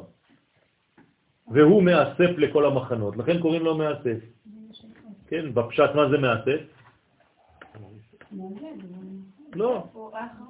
נו, אז מה זה מאסף? הוא אוסיף את הכל, הוא לוקח את הכל. כל מה שאיבדו השבטים בדרך, יש משרד שם, כתוב מציאות. כן, אז באים, השבט רץ, רץ, רץ, רץ, רץ, רץ, רץ, ההוא יוצא, עד מחנה דן, אומרים לו, מה אתה בא לעשות אצלנו, אתה מראובן, לא? כן, כן, אבל הבת שלי איבדה איזה דובי. נכנסים למשרד של דן, אומרים לו, יש דובי, כן, באיזה יום, תן לי סימנים, אופ, קח את הדובי שלך. זה בפשט. מה זה אומר בסוד? באחדות, הוא מאחד את כולם. כל מה שהתפזר, כל מה שאיבדת בחיים, אתה חייב ללכת למלכות כדי לאסוף את הכל. אם השארת ניצוצות בחיים שלך, מה זה להשאיר ניצוצות? איבדת, נכון? היית פעם נשוי לזה ונשוי לזאת ורבת עם ההיא ורבת עם ההוא ונשארו ניצוצות שם. אל תשאיר, תלך למלכות ותחזיר לעצמך את הכל, כי כל עוד ואתה השארת משהו שם, אתה לא יכול לפתוח דף חדש עם מישהו אחר, כי הוא אומר לך, רגע, אני רואה חצי גוף פה, אתה שלושת רבעי. איפה החלקים שלך? אה, נכון, היו לי בעיות, אה, רבת עם ההיא ועם ההוא ועם ההוא ועם ההוא, כל אחד לקח לך משהו, אני לא יכול להתחתן איתך. אתם מבינים איך זה עובד? אז מה עושים? צריך מחשבה פשוט, החלטה, זה לא שאתה תתחיל לרוץ עכשיו, החלטה. אני מחליט ברגע הזה שכל הניצוצות שאיבדתי, אצל ההוא ואצל ההיא ואצל ההוא ואצל ההיא והכל, יחזור עכשיו אליי, אני מבקש סליחה, אם פגעתי, אני סולח לכם על כל מה שאתם פגעתם בי, אני מבקש סליחה על כל מה שזה בראש שלי, כן? ואני עכשיו מחזיר לעצמי את כל החלקים של יואל. אני רוצה להיות יואל שלם, לא עם כל מיני מדרגות שהשארתי ימינה ושמאלה. אז אני עכשיו במלכות שלי, אני עכשיו מאסף, ועכשיו אני יכול להתחיל את הדן שלך. בסדר? זה חשוב מאוד לאנשים שקשה להם בזיווגים, שקשה להם במציאה של השני, וקשה להם בכלל. ובגלל שהם איבדו חלקים, השאירו ניצוצות בכל מיני תחנות בחיים. תחנות או חתונות, כן? זה אותו דבר. בית הנקודה של המקום שנצרם שתהיה. מה? כן, כן. זה אותו דבר.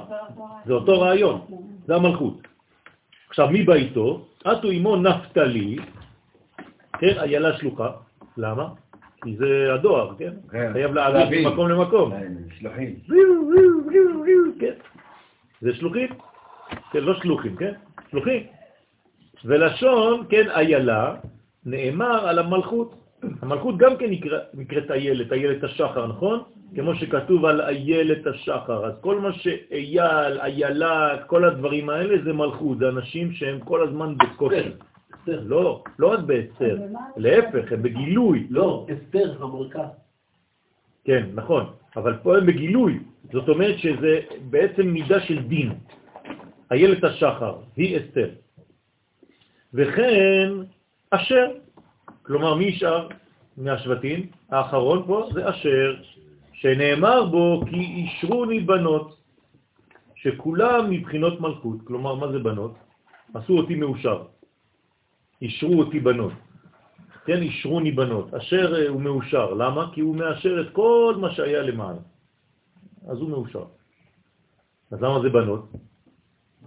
זה מלכויות, זה גילויים. מתי אתה באושר? כשהדבר הגנוז עכשיו הוא מתגלה, אז זה בנות. אז הבנות, המדרגה של הבנות זה גילוי יותר גדול מבן. בן זה עדיין עוד אחד כמוך, כשהוא גנוז. אבל בא זה כבר גילוי של דברים. והנה כל אלו, אז עשינו כבר שנים עשר שבטים. כן? בקיצור, ראיתם שהכל בנוי פה, אז האחרון, איך קראו לו? דן. בסדר? נדבר על הראשים. בסדר? עכשיו תשימו לב, בלי להסתכל בבקשה. אני יודע מי קדימה מי אחרון. רק עכשיו לפי הזיכרון שלכם, לפי הלוגיקה שבנינו פה. מי נמצא עם יהודה? לא להסתכל בבקשה. אחד שצריך ללמד תורה, ואחד שצריך לכתוב אותה. מי נמצא עם ראובן? מה זה ראובן אמרנו? כיבוש, נכון? שמעון שהוא צריך, יש לו כוח, ומי עוד? נכון? לא לוי, אמרנו שלוי הוא לא פה. בינתיים לוי לא ראינו אותו. עכשיו אפרים, ממי הוא בא? שני החלקים של יוסף, כי זה פיריה וריביה. מי זה מנשה? מנשה ובנימין. ובנימין. בנימין הוא כבר עטרת היסוד. נכון? ודן האחרון, מי יש לו? איתו? אשר. לא, אשר זה האחרון. נפתלי, שהוא בעצם היה לה שלוחה, ואשר. אתם רואים איך אתם, עכשיו פתאום אתם מגלים מה שאתם אולי לא יודעים בכלל איך לעשות את כל הדגלים האלה. אתם לא זוכרים את זה, נכון? עכשיו זה פשוט, כי אתם רואים את זה לפי המיקום שלהם בספירות. הכל בנוי פה.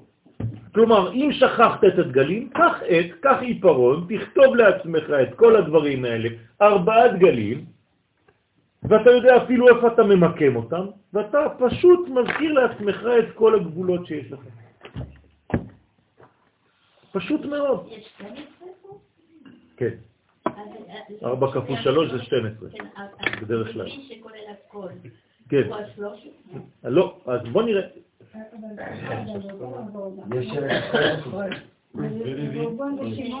מה? לא, כי בחבורה של החמרנים הקימו שבט ה-שלוש עשרה. מה ראובן ושמעון? ראובן זה פה, שמעון זה פה, נו? כן, זה משהו אחר. עכשיו, לא נכנסתי עכשיו לפירוט, זה כבר עשינו בשיעורים אחרים, שכל אחד איזה איבר הוא דומה למה. פה זה מיקום ספירותי, זה מה שמעניין אותנו עכשיו, זה חשוב מאוד. עכשיו, למה זה חשוב לי לדעת את כל זה? לפני חג השבועות. מה אכפת לי? זה כל הגוף שלך, זה כל העצמות שלך. מה שעשית? כל העבודה של העבודה. איך אתה יכול לקבל? זאת אומרת שאם אני לא קומה שלמה של כל הספירות, אין סיכוי לקבל תורה בצורה אמיתית. פה זה הכנה, רבותיי, בגלל זה רציתי לעשות את השיעור הזה עכשיו. הכנה לחג השבועות, זה חשוב מאוד.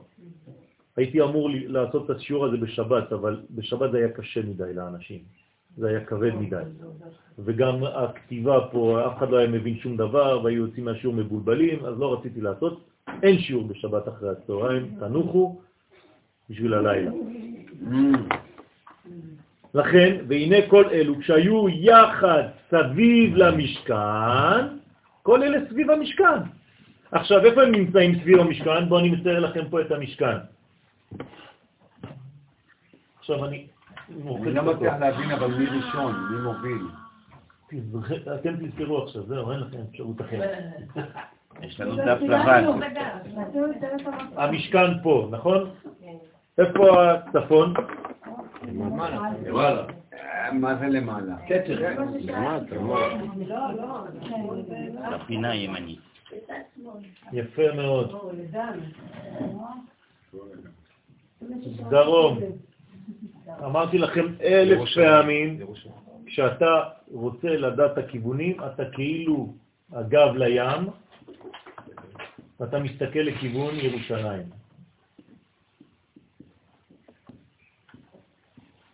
היד שלך הימנית בדרום, השמאלית בצפון. עכשיו, תמקמו לי בבקשה את כל השבטים, את ארבעתם. צפון דן. זהו, זה כבר אמרנו, דן בצפון. אחר כך. אז אם דן בצפון, למעלה זה יהודה, דרום זה יהודה, דרום זה יהודה, מזרח זה אפרים, לא סליחה, איך הוא יכול להיות? שם עדיין, אבל הוא מעצב, והכיוון מזרחה. יהודה זה ברמים, אז יהודה זה ברמים. כן, בדרום יהודה. מה זה? יש עניין של חניה ושל נסיעה. אוקיי. בחניה הוא עומד בספור, נכון? ובנסיעה הוא עומד מאחור. לא. יהודה זה המזרח. הוא הפותח. מה נשאר לנו? כן, אבל איך קוראים להם? אפרים ו... דרום. ומי עוד נשאר? ודן נפתלי ואשר. ורובן. רובן, רובן. איפה רובן? רובן דרום. רובן בדרום. ואפרים במערב. אבל זה לא מסתדר עם דן בצפון. זה לא מסתדר. כי אמרנו שדן הוא המאסף. זה בצפון? אז בנסיעה מתהפך, דן מתהפך עם אפרים? למה מתהפכים? זה כדורגל. יש מתחלפים. בואו נמשיך, אנחנו עוד מעט נגמר הזמן. דרום זה לא חסד? כן, זה חסד. אז לא מסתדר עם רובן. בסדר, אז בואו נראה. והנה כל אלו כשהיו יחד סביב למשכן, אולי אנחנו טועים פה, כן? אני פשוט שמתי מה שאתם רוצים. נעשה בחינה של איש אחד, רק שנייה, קומה שלמה שיש בה מקומות מחולקים. אני לא נגד, אני תמיד בעד. כן, אבל אתה מערבב לי את המוח. לא, אני פשוט מקשיב לכם, כל אחד אומר משהו, אני כותב. ויש לומר, כי שבט לוי הם בחינת קוצות של י', אז איפה לוי? למטה. בתוך המשכן נראה לי. הוא פה, לא למעלה ולא למטה ולא בטיח, הוא פה. הרי אמרנו שהוא לא שבט שנמצא, הוא חייב להיות באמצע. הוא במרכז, הוא כולל את כולם, אז איך אתם רוצים שהוא יהיה שמה או שמה? הוא לא בשום מקום, הוא באמצע. האמצע הוא בעצם השכינה. שבט לוי הוא לא ממוקם עם כולם. אפשר להגיד שהוא הנשמה והם הגוף. הוא הנשמה, בוודאי. מאיפה בא אהרון? כן, שבט לוי, נכון? למרות שקוראים לו כהן. כלומר, כל הכהנים הם לוויים. כהנים הם לא שבט, אבל. הלוויים זה כהנים? אין דבר כזה שבט כהן. משה, מאיפה הוא בא? תראו לו משה לוי. נו, כן? מה אתה רוצה? עובד בגלי צה"ל. לא משה רבנו. לכן, יש לומר כי שבט לוי היו בחינת קוצו של י'. חיפשתם את קוצו של י', הנה לוי, שאין בו עוד שלמה. נכון, קוצו של י' זה ניצוץ לפני שזה מתחיל. לכן היו המעט מכל השבטים. לא רק שהיו מתים במסע, אלא קוצו של י' אין לו חומר. אז כמה יש לוויים בבית כנסת? אחד, שתיים, מקסימום. כל בית כנסת מחפשים לוויים, אין. למה? כי זה קוצו של י'. כמו שהקוץ אינו עוד שלמה. והנה קוצו של י', תראה איך הכל, איך הרב היה חזק, חבל על הזמן הרב הזה. זה, זה פשוט מפליא, מפליא. חבל על דאבדי, באמת. זה, זה, זה, זה מדרגה אחרת, מעולם אחר. מתגעגע, ממש מתגעגע לחיוך הזה, ל, ל, לידיים החמות האלה, ל, ללימוד, ל... האינטימיות הזאת שהייתה לנו איתו, ברוך השם. אזיל עם כל הקומה, אז הוא הולך עם כל הקומה. שהרי צורתו נקודה, וכל עוד תחילתו עם נקודה. אי אפשר להתחיל לכתוב שום דבר בלי להתחיל בנקודה. אתה רק מניח את העט על הנייר, כבר עשית קוצו של י'. כלומר, מה אמרת? לוי. אחרי זה בוא נמשיך. כל מה שאני רוצה לכתוב אני מתחיל בנקודה. והרי שכולם יש בהם התפשטות של הכתר, כלומר כולם יונקים ממנו. וזה מה שכתב האריזה על כי כל הפרצופים מלבישים את הכתר כמו כל אות שתחילתה כתר של נקודה. זאת אומרת, כשאני עושה נקודה זה הכתר שאחרי זה אני בונה את האות. אז עשיתי נקודה, זאת הכתר, זה הכתר של האות. כך אומר האריזה. לכן אני מתחיל בכתר, בכל מילה ומילה, בכל אות ואות.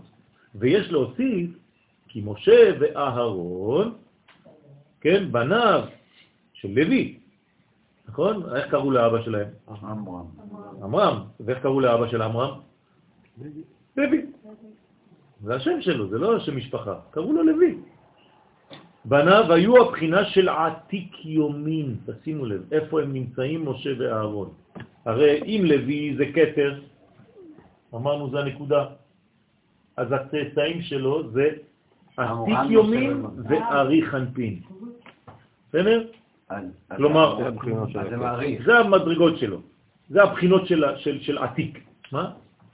זה מעריך, משה ואהרון? עתיק. עתיק ועריך. בתוך עתיק יש כבר התחלה של עריך.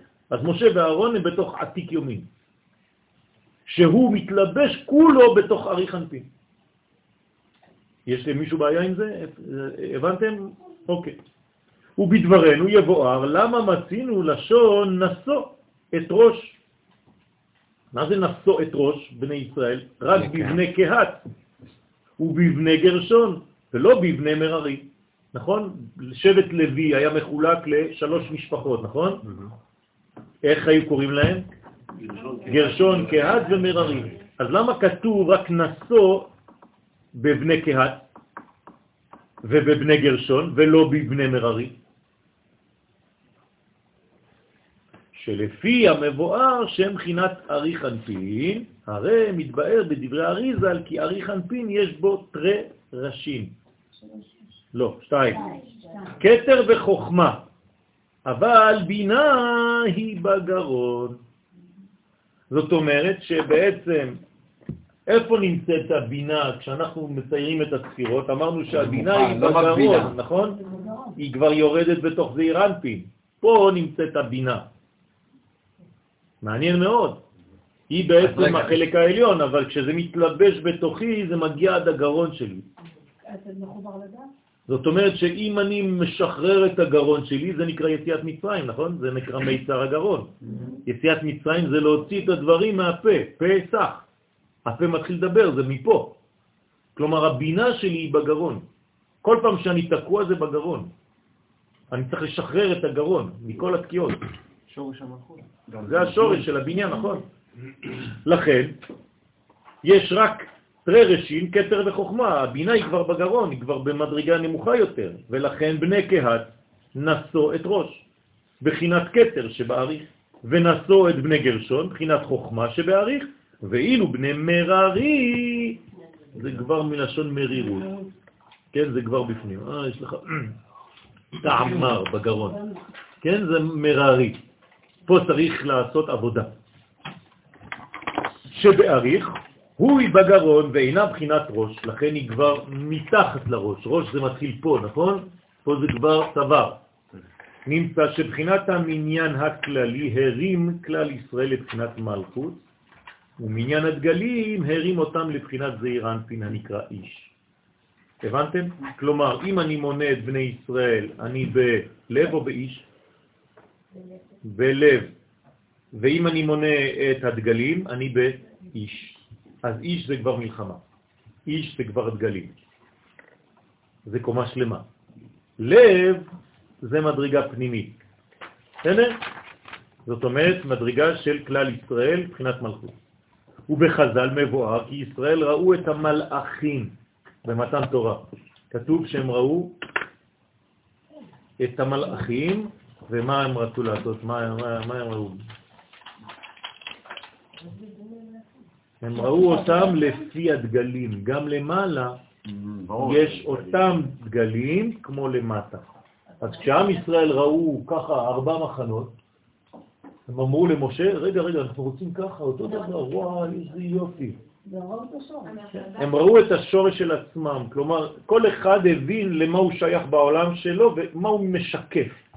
אז הם אמרו למשה, גם אנחנו רוצים דגלים כאלה, והשתוקקו לזה. זה הכוונה. עכשיו, מה, מה זה כל העניין הזה? מה זה אומר? שהרי המלאכים הם ביצירה, נכון? העולמי, העולם של המלאכים זה עולם היצירה, ששם הוא בחינת איש ופרצוף שלם, כי יצירה זה זעיר אנפין, נכון?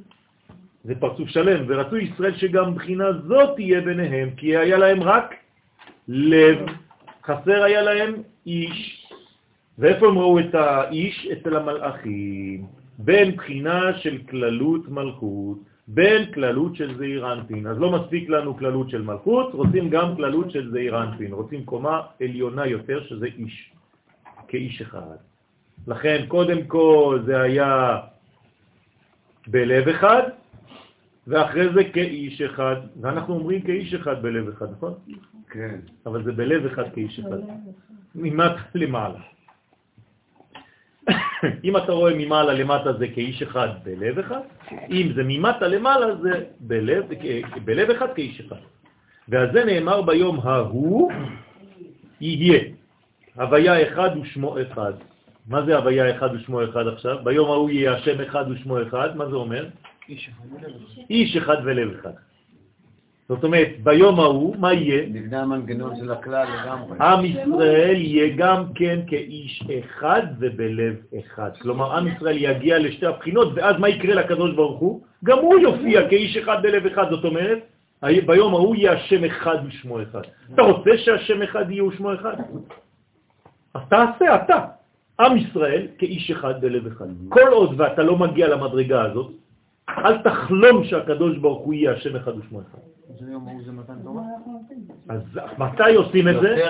במתן תורה. כלומר, השיעור הראשי בחג השבועות, מה הוא צריך להיות? אהבת ישראל. וגילוי הדבר הזה. כלומר, אם אתה צריך לתת שיעור, לא חשוב באיזה נושא, תזכיר את המדרגה הזאת. זה לא לילה שלומדים תורה, לרנן.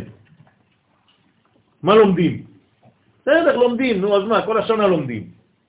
לא, יש מדרגה נוספת, אחרת, מיוחדת, ללילה הזה וליום הזה. דרך אגב, מה, מה קורה בלילה באמת, בחג השבועות? זעיר אנפין עולה, לאן?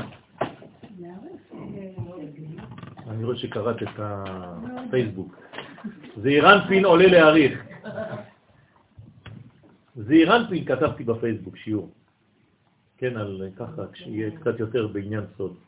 אז מי שרוצה לקרוא, ייכנס לפייסבוק שלי, גם ביואל וגם ברב יואל, יש בפייסבוק שיעור שלם על מה קורה בלילה הזה. אז זה עולה להאריך. אבל לאיפה להאריך?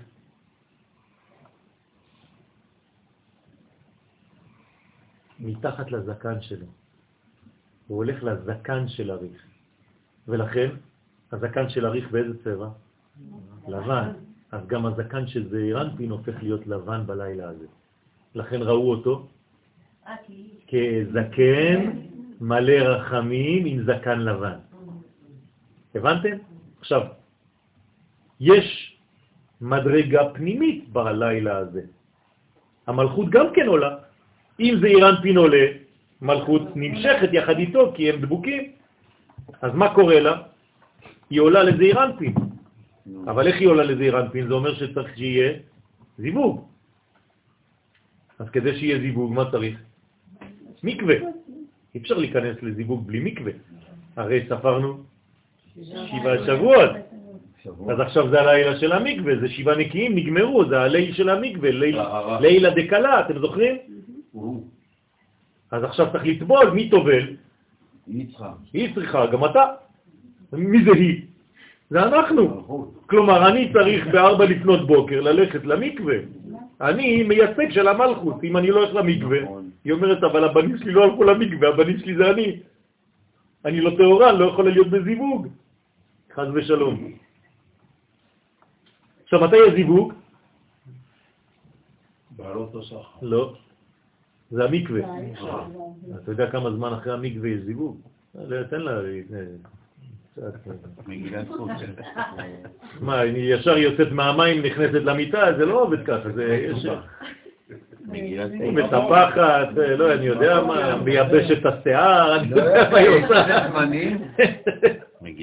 הוא כבר נרדם, כמעט. לא צחוק, במקוואות היום יש... נכון? אחרי המקווה יש לפחות חצי שעה של ארגונים.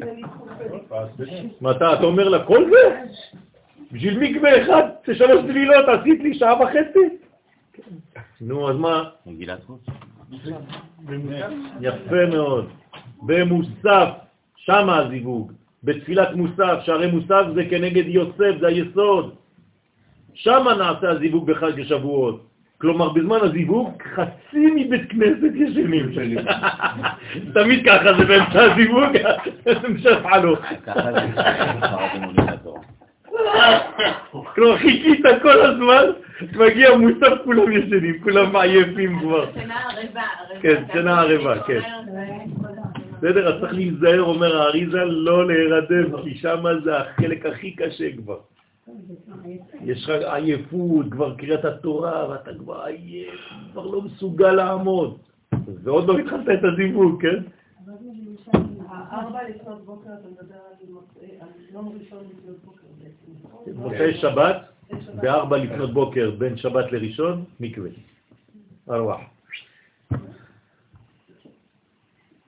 אחדות של כאיש אחד ואחדות של בלב אחד, היא המלכות העומדת כנגד הלב. לפי מה שנתבאר, אנחנו מסיימים, אפרים בחינת זעיר אנפין, יש לבאר דברי התרגום יונתן, מבואר שדגל ראובן היה חקוק עליו איל, כלומר בדגל של ראובן היה ציור של איילה, של איל, כן? והיה צריך להיות שור שהוא גאה שבבהמו. אז למה יש עין? זה מלכות. זה במה בשר זה אולי דקה. בחור שור או הדר, לא. הרי צריך שיהיה מדרגה, כן, יותר רצינית מעין, לכאורה.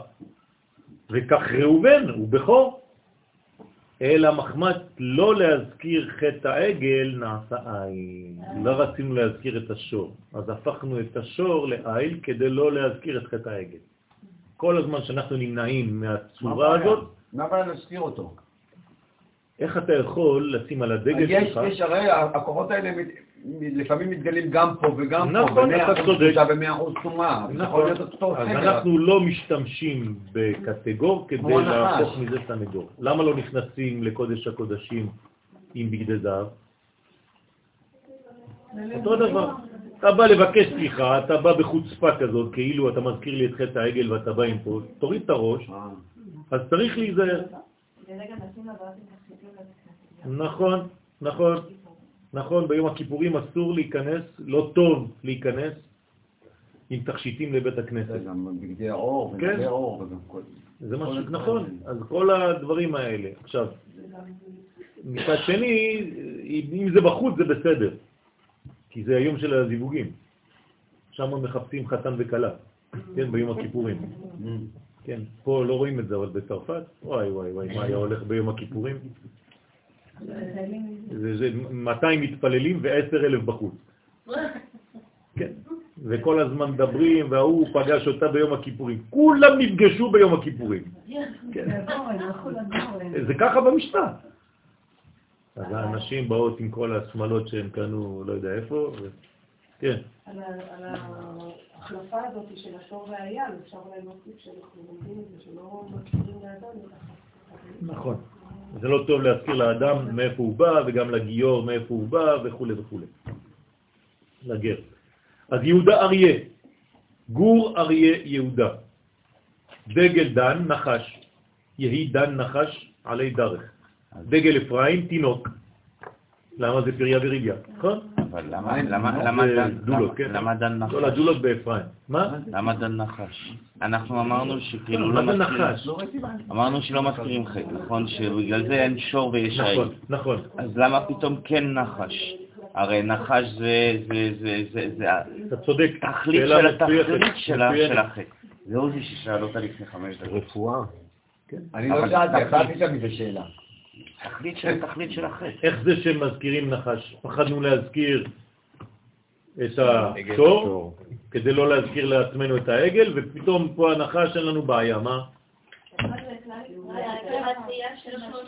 בסדר, גם שור אני יכול לבצור בכלל השור זה לא... גמטריות אני יכול, אני פותח ספר טלפונים, אני מוצא לך שור גמטריות מפה עד הודעה חדשה. אם אתם עושים שיעורים עם גמטריות חבל על הזמן, אל תעשו שיעורים כאלה, זה לא שווה גרוש.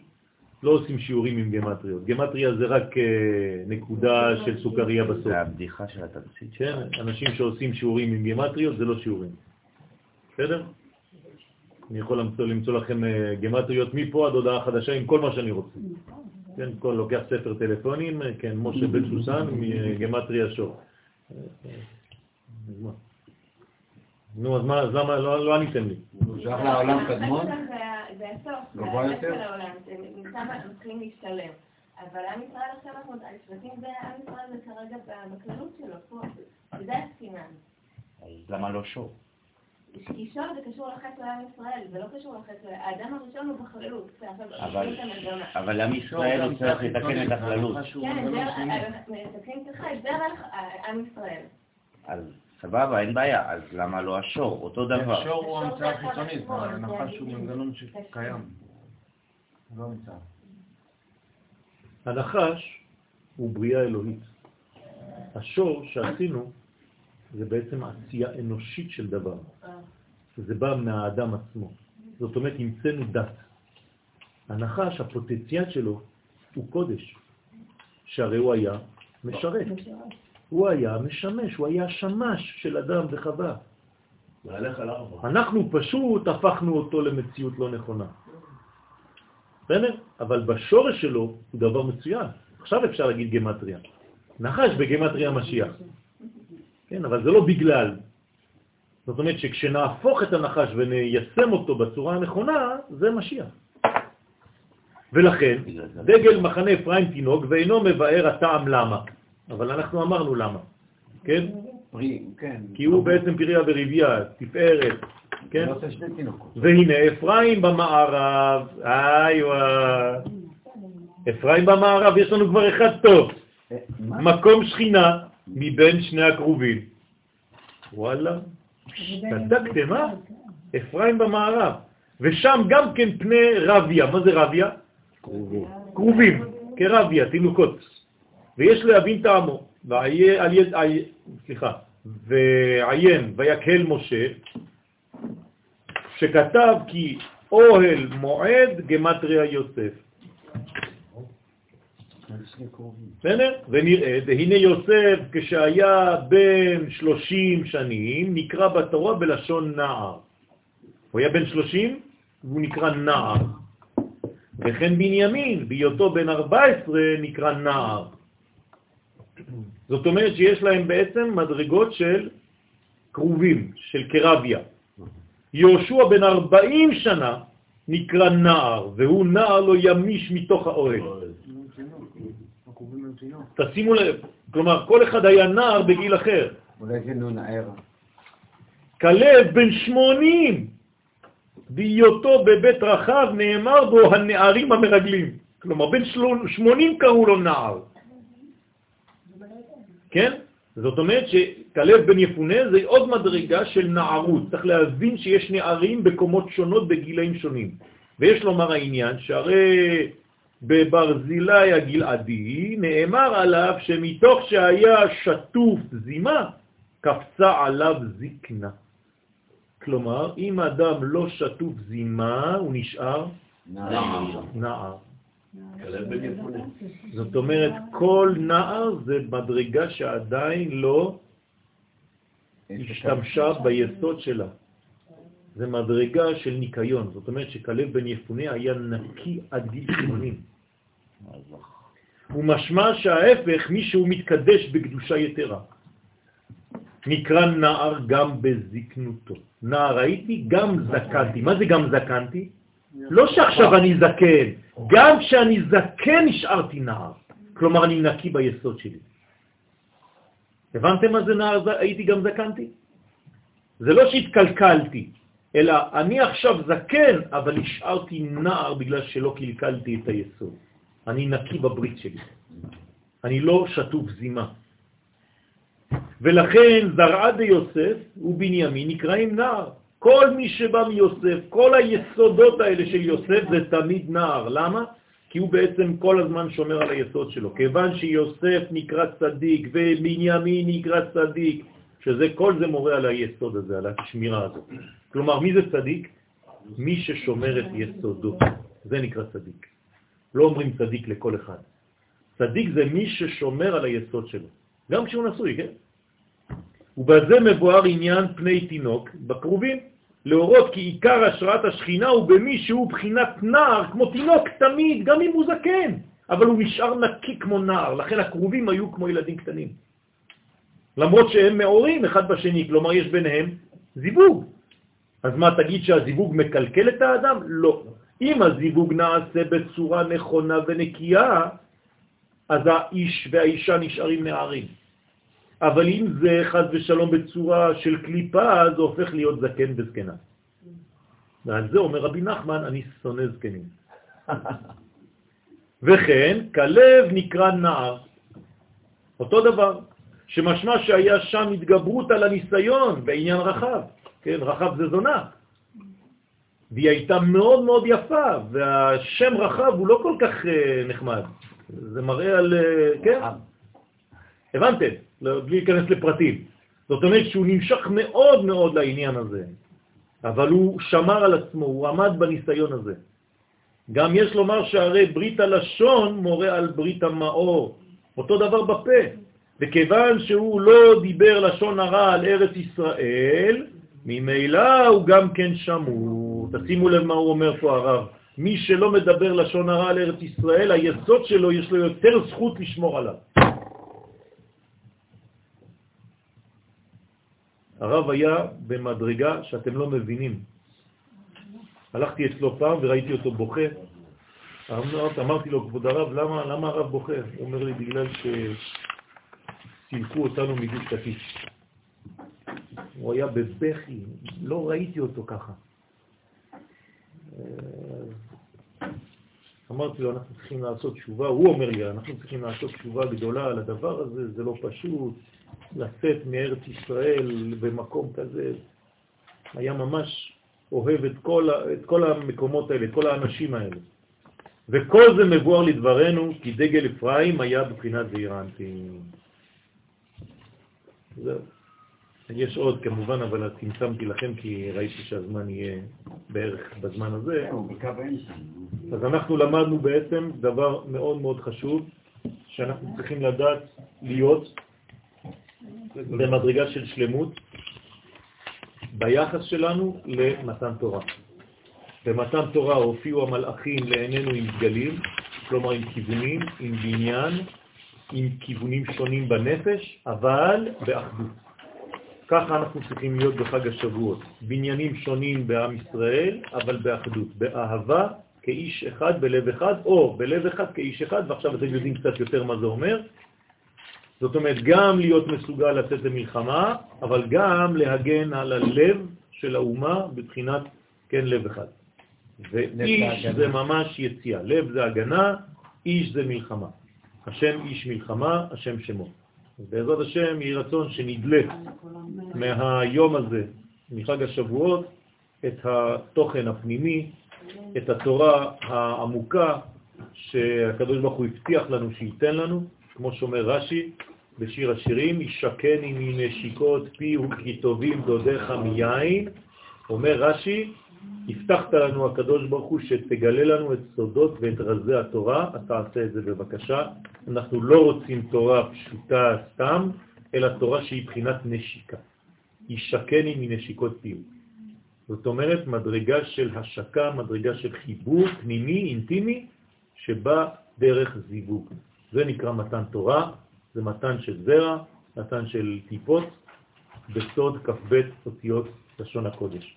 אז יהי רצון שאנחנו נקבל את זה, הקדוש ברוך הוא יפרה אותנו מאותו ייחוד, בעזרת השם נהיה טהורים, נקיים, ונשיג את המדרגות שמצפים מאיתנו, כלומר השגת המוחין שבאים בחג השבועות, חוכמה בינה, כתר חוכמה בינה, נעלה ונסתופף תחת הזקן של ארי חנפין, נעים שם, כן? ובעזרת השם ננשק את הזקן הזה, אתם יודעים שרואים צדיק, צריך לנשק את זקנו. אם הוא מאפשר לכם, כן? לגעת בזקן של הרב, זה מדרגה הכי גבוהה שיכולה להיות.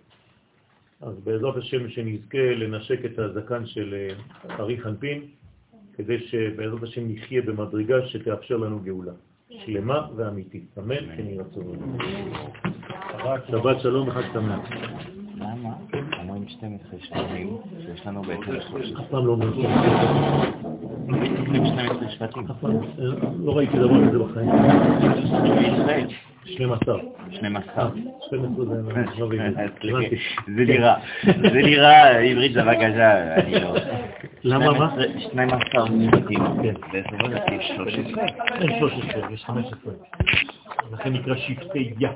י' כ-חמש עשרה שבטים. חמישה עשר שבטים ותלוי איך סופרים אותם. זה כבר שיעור לפני עצמי. יופי, מתי?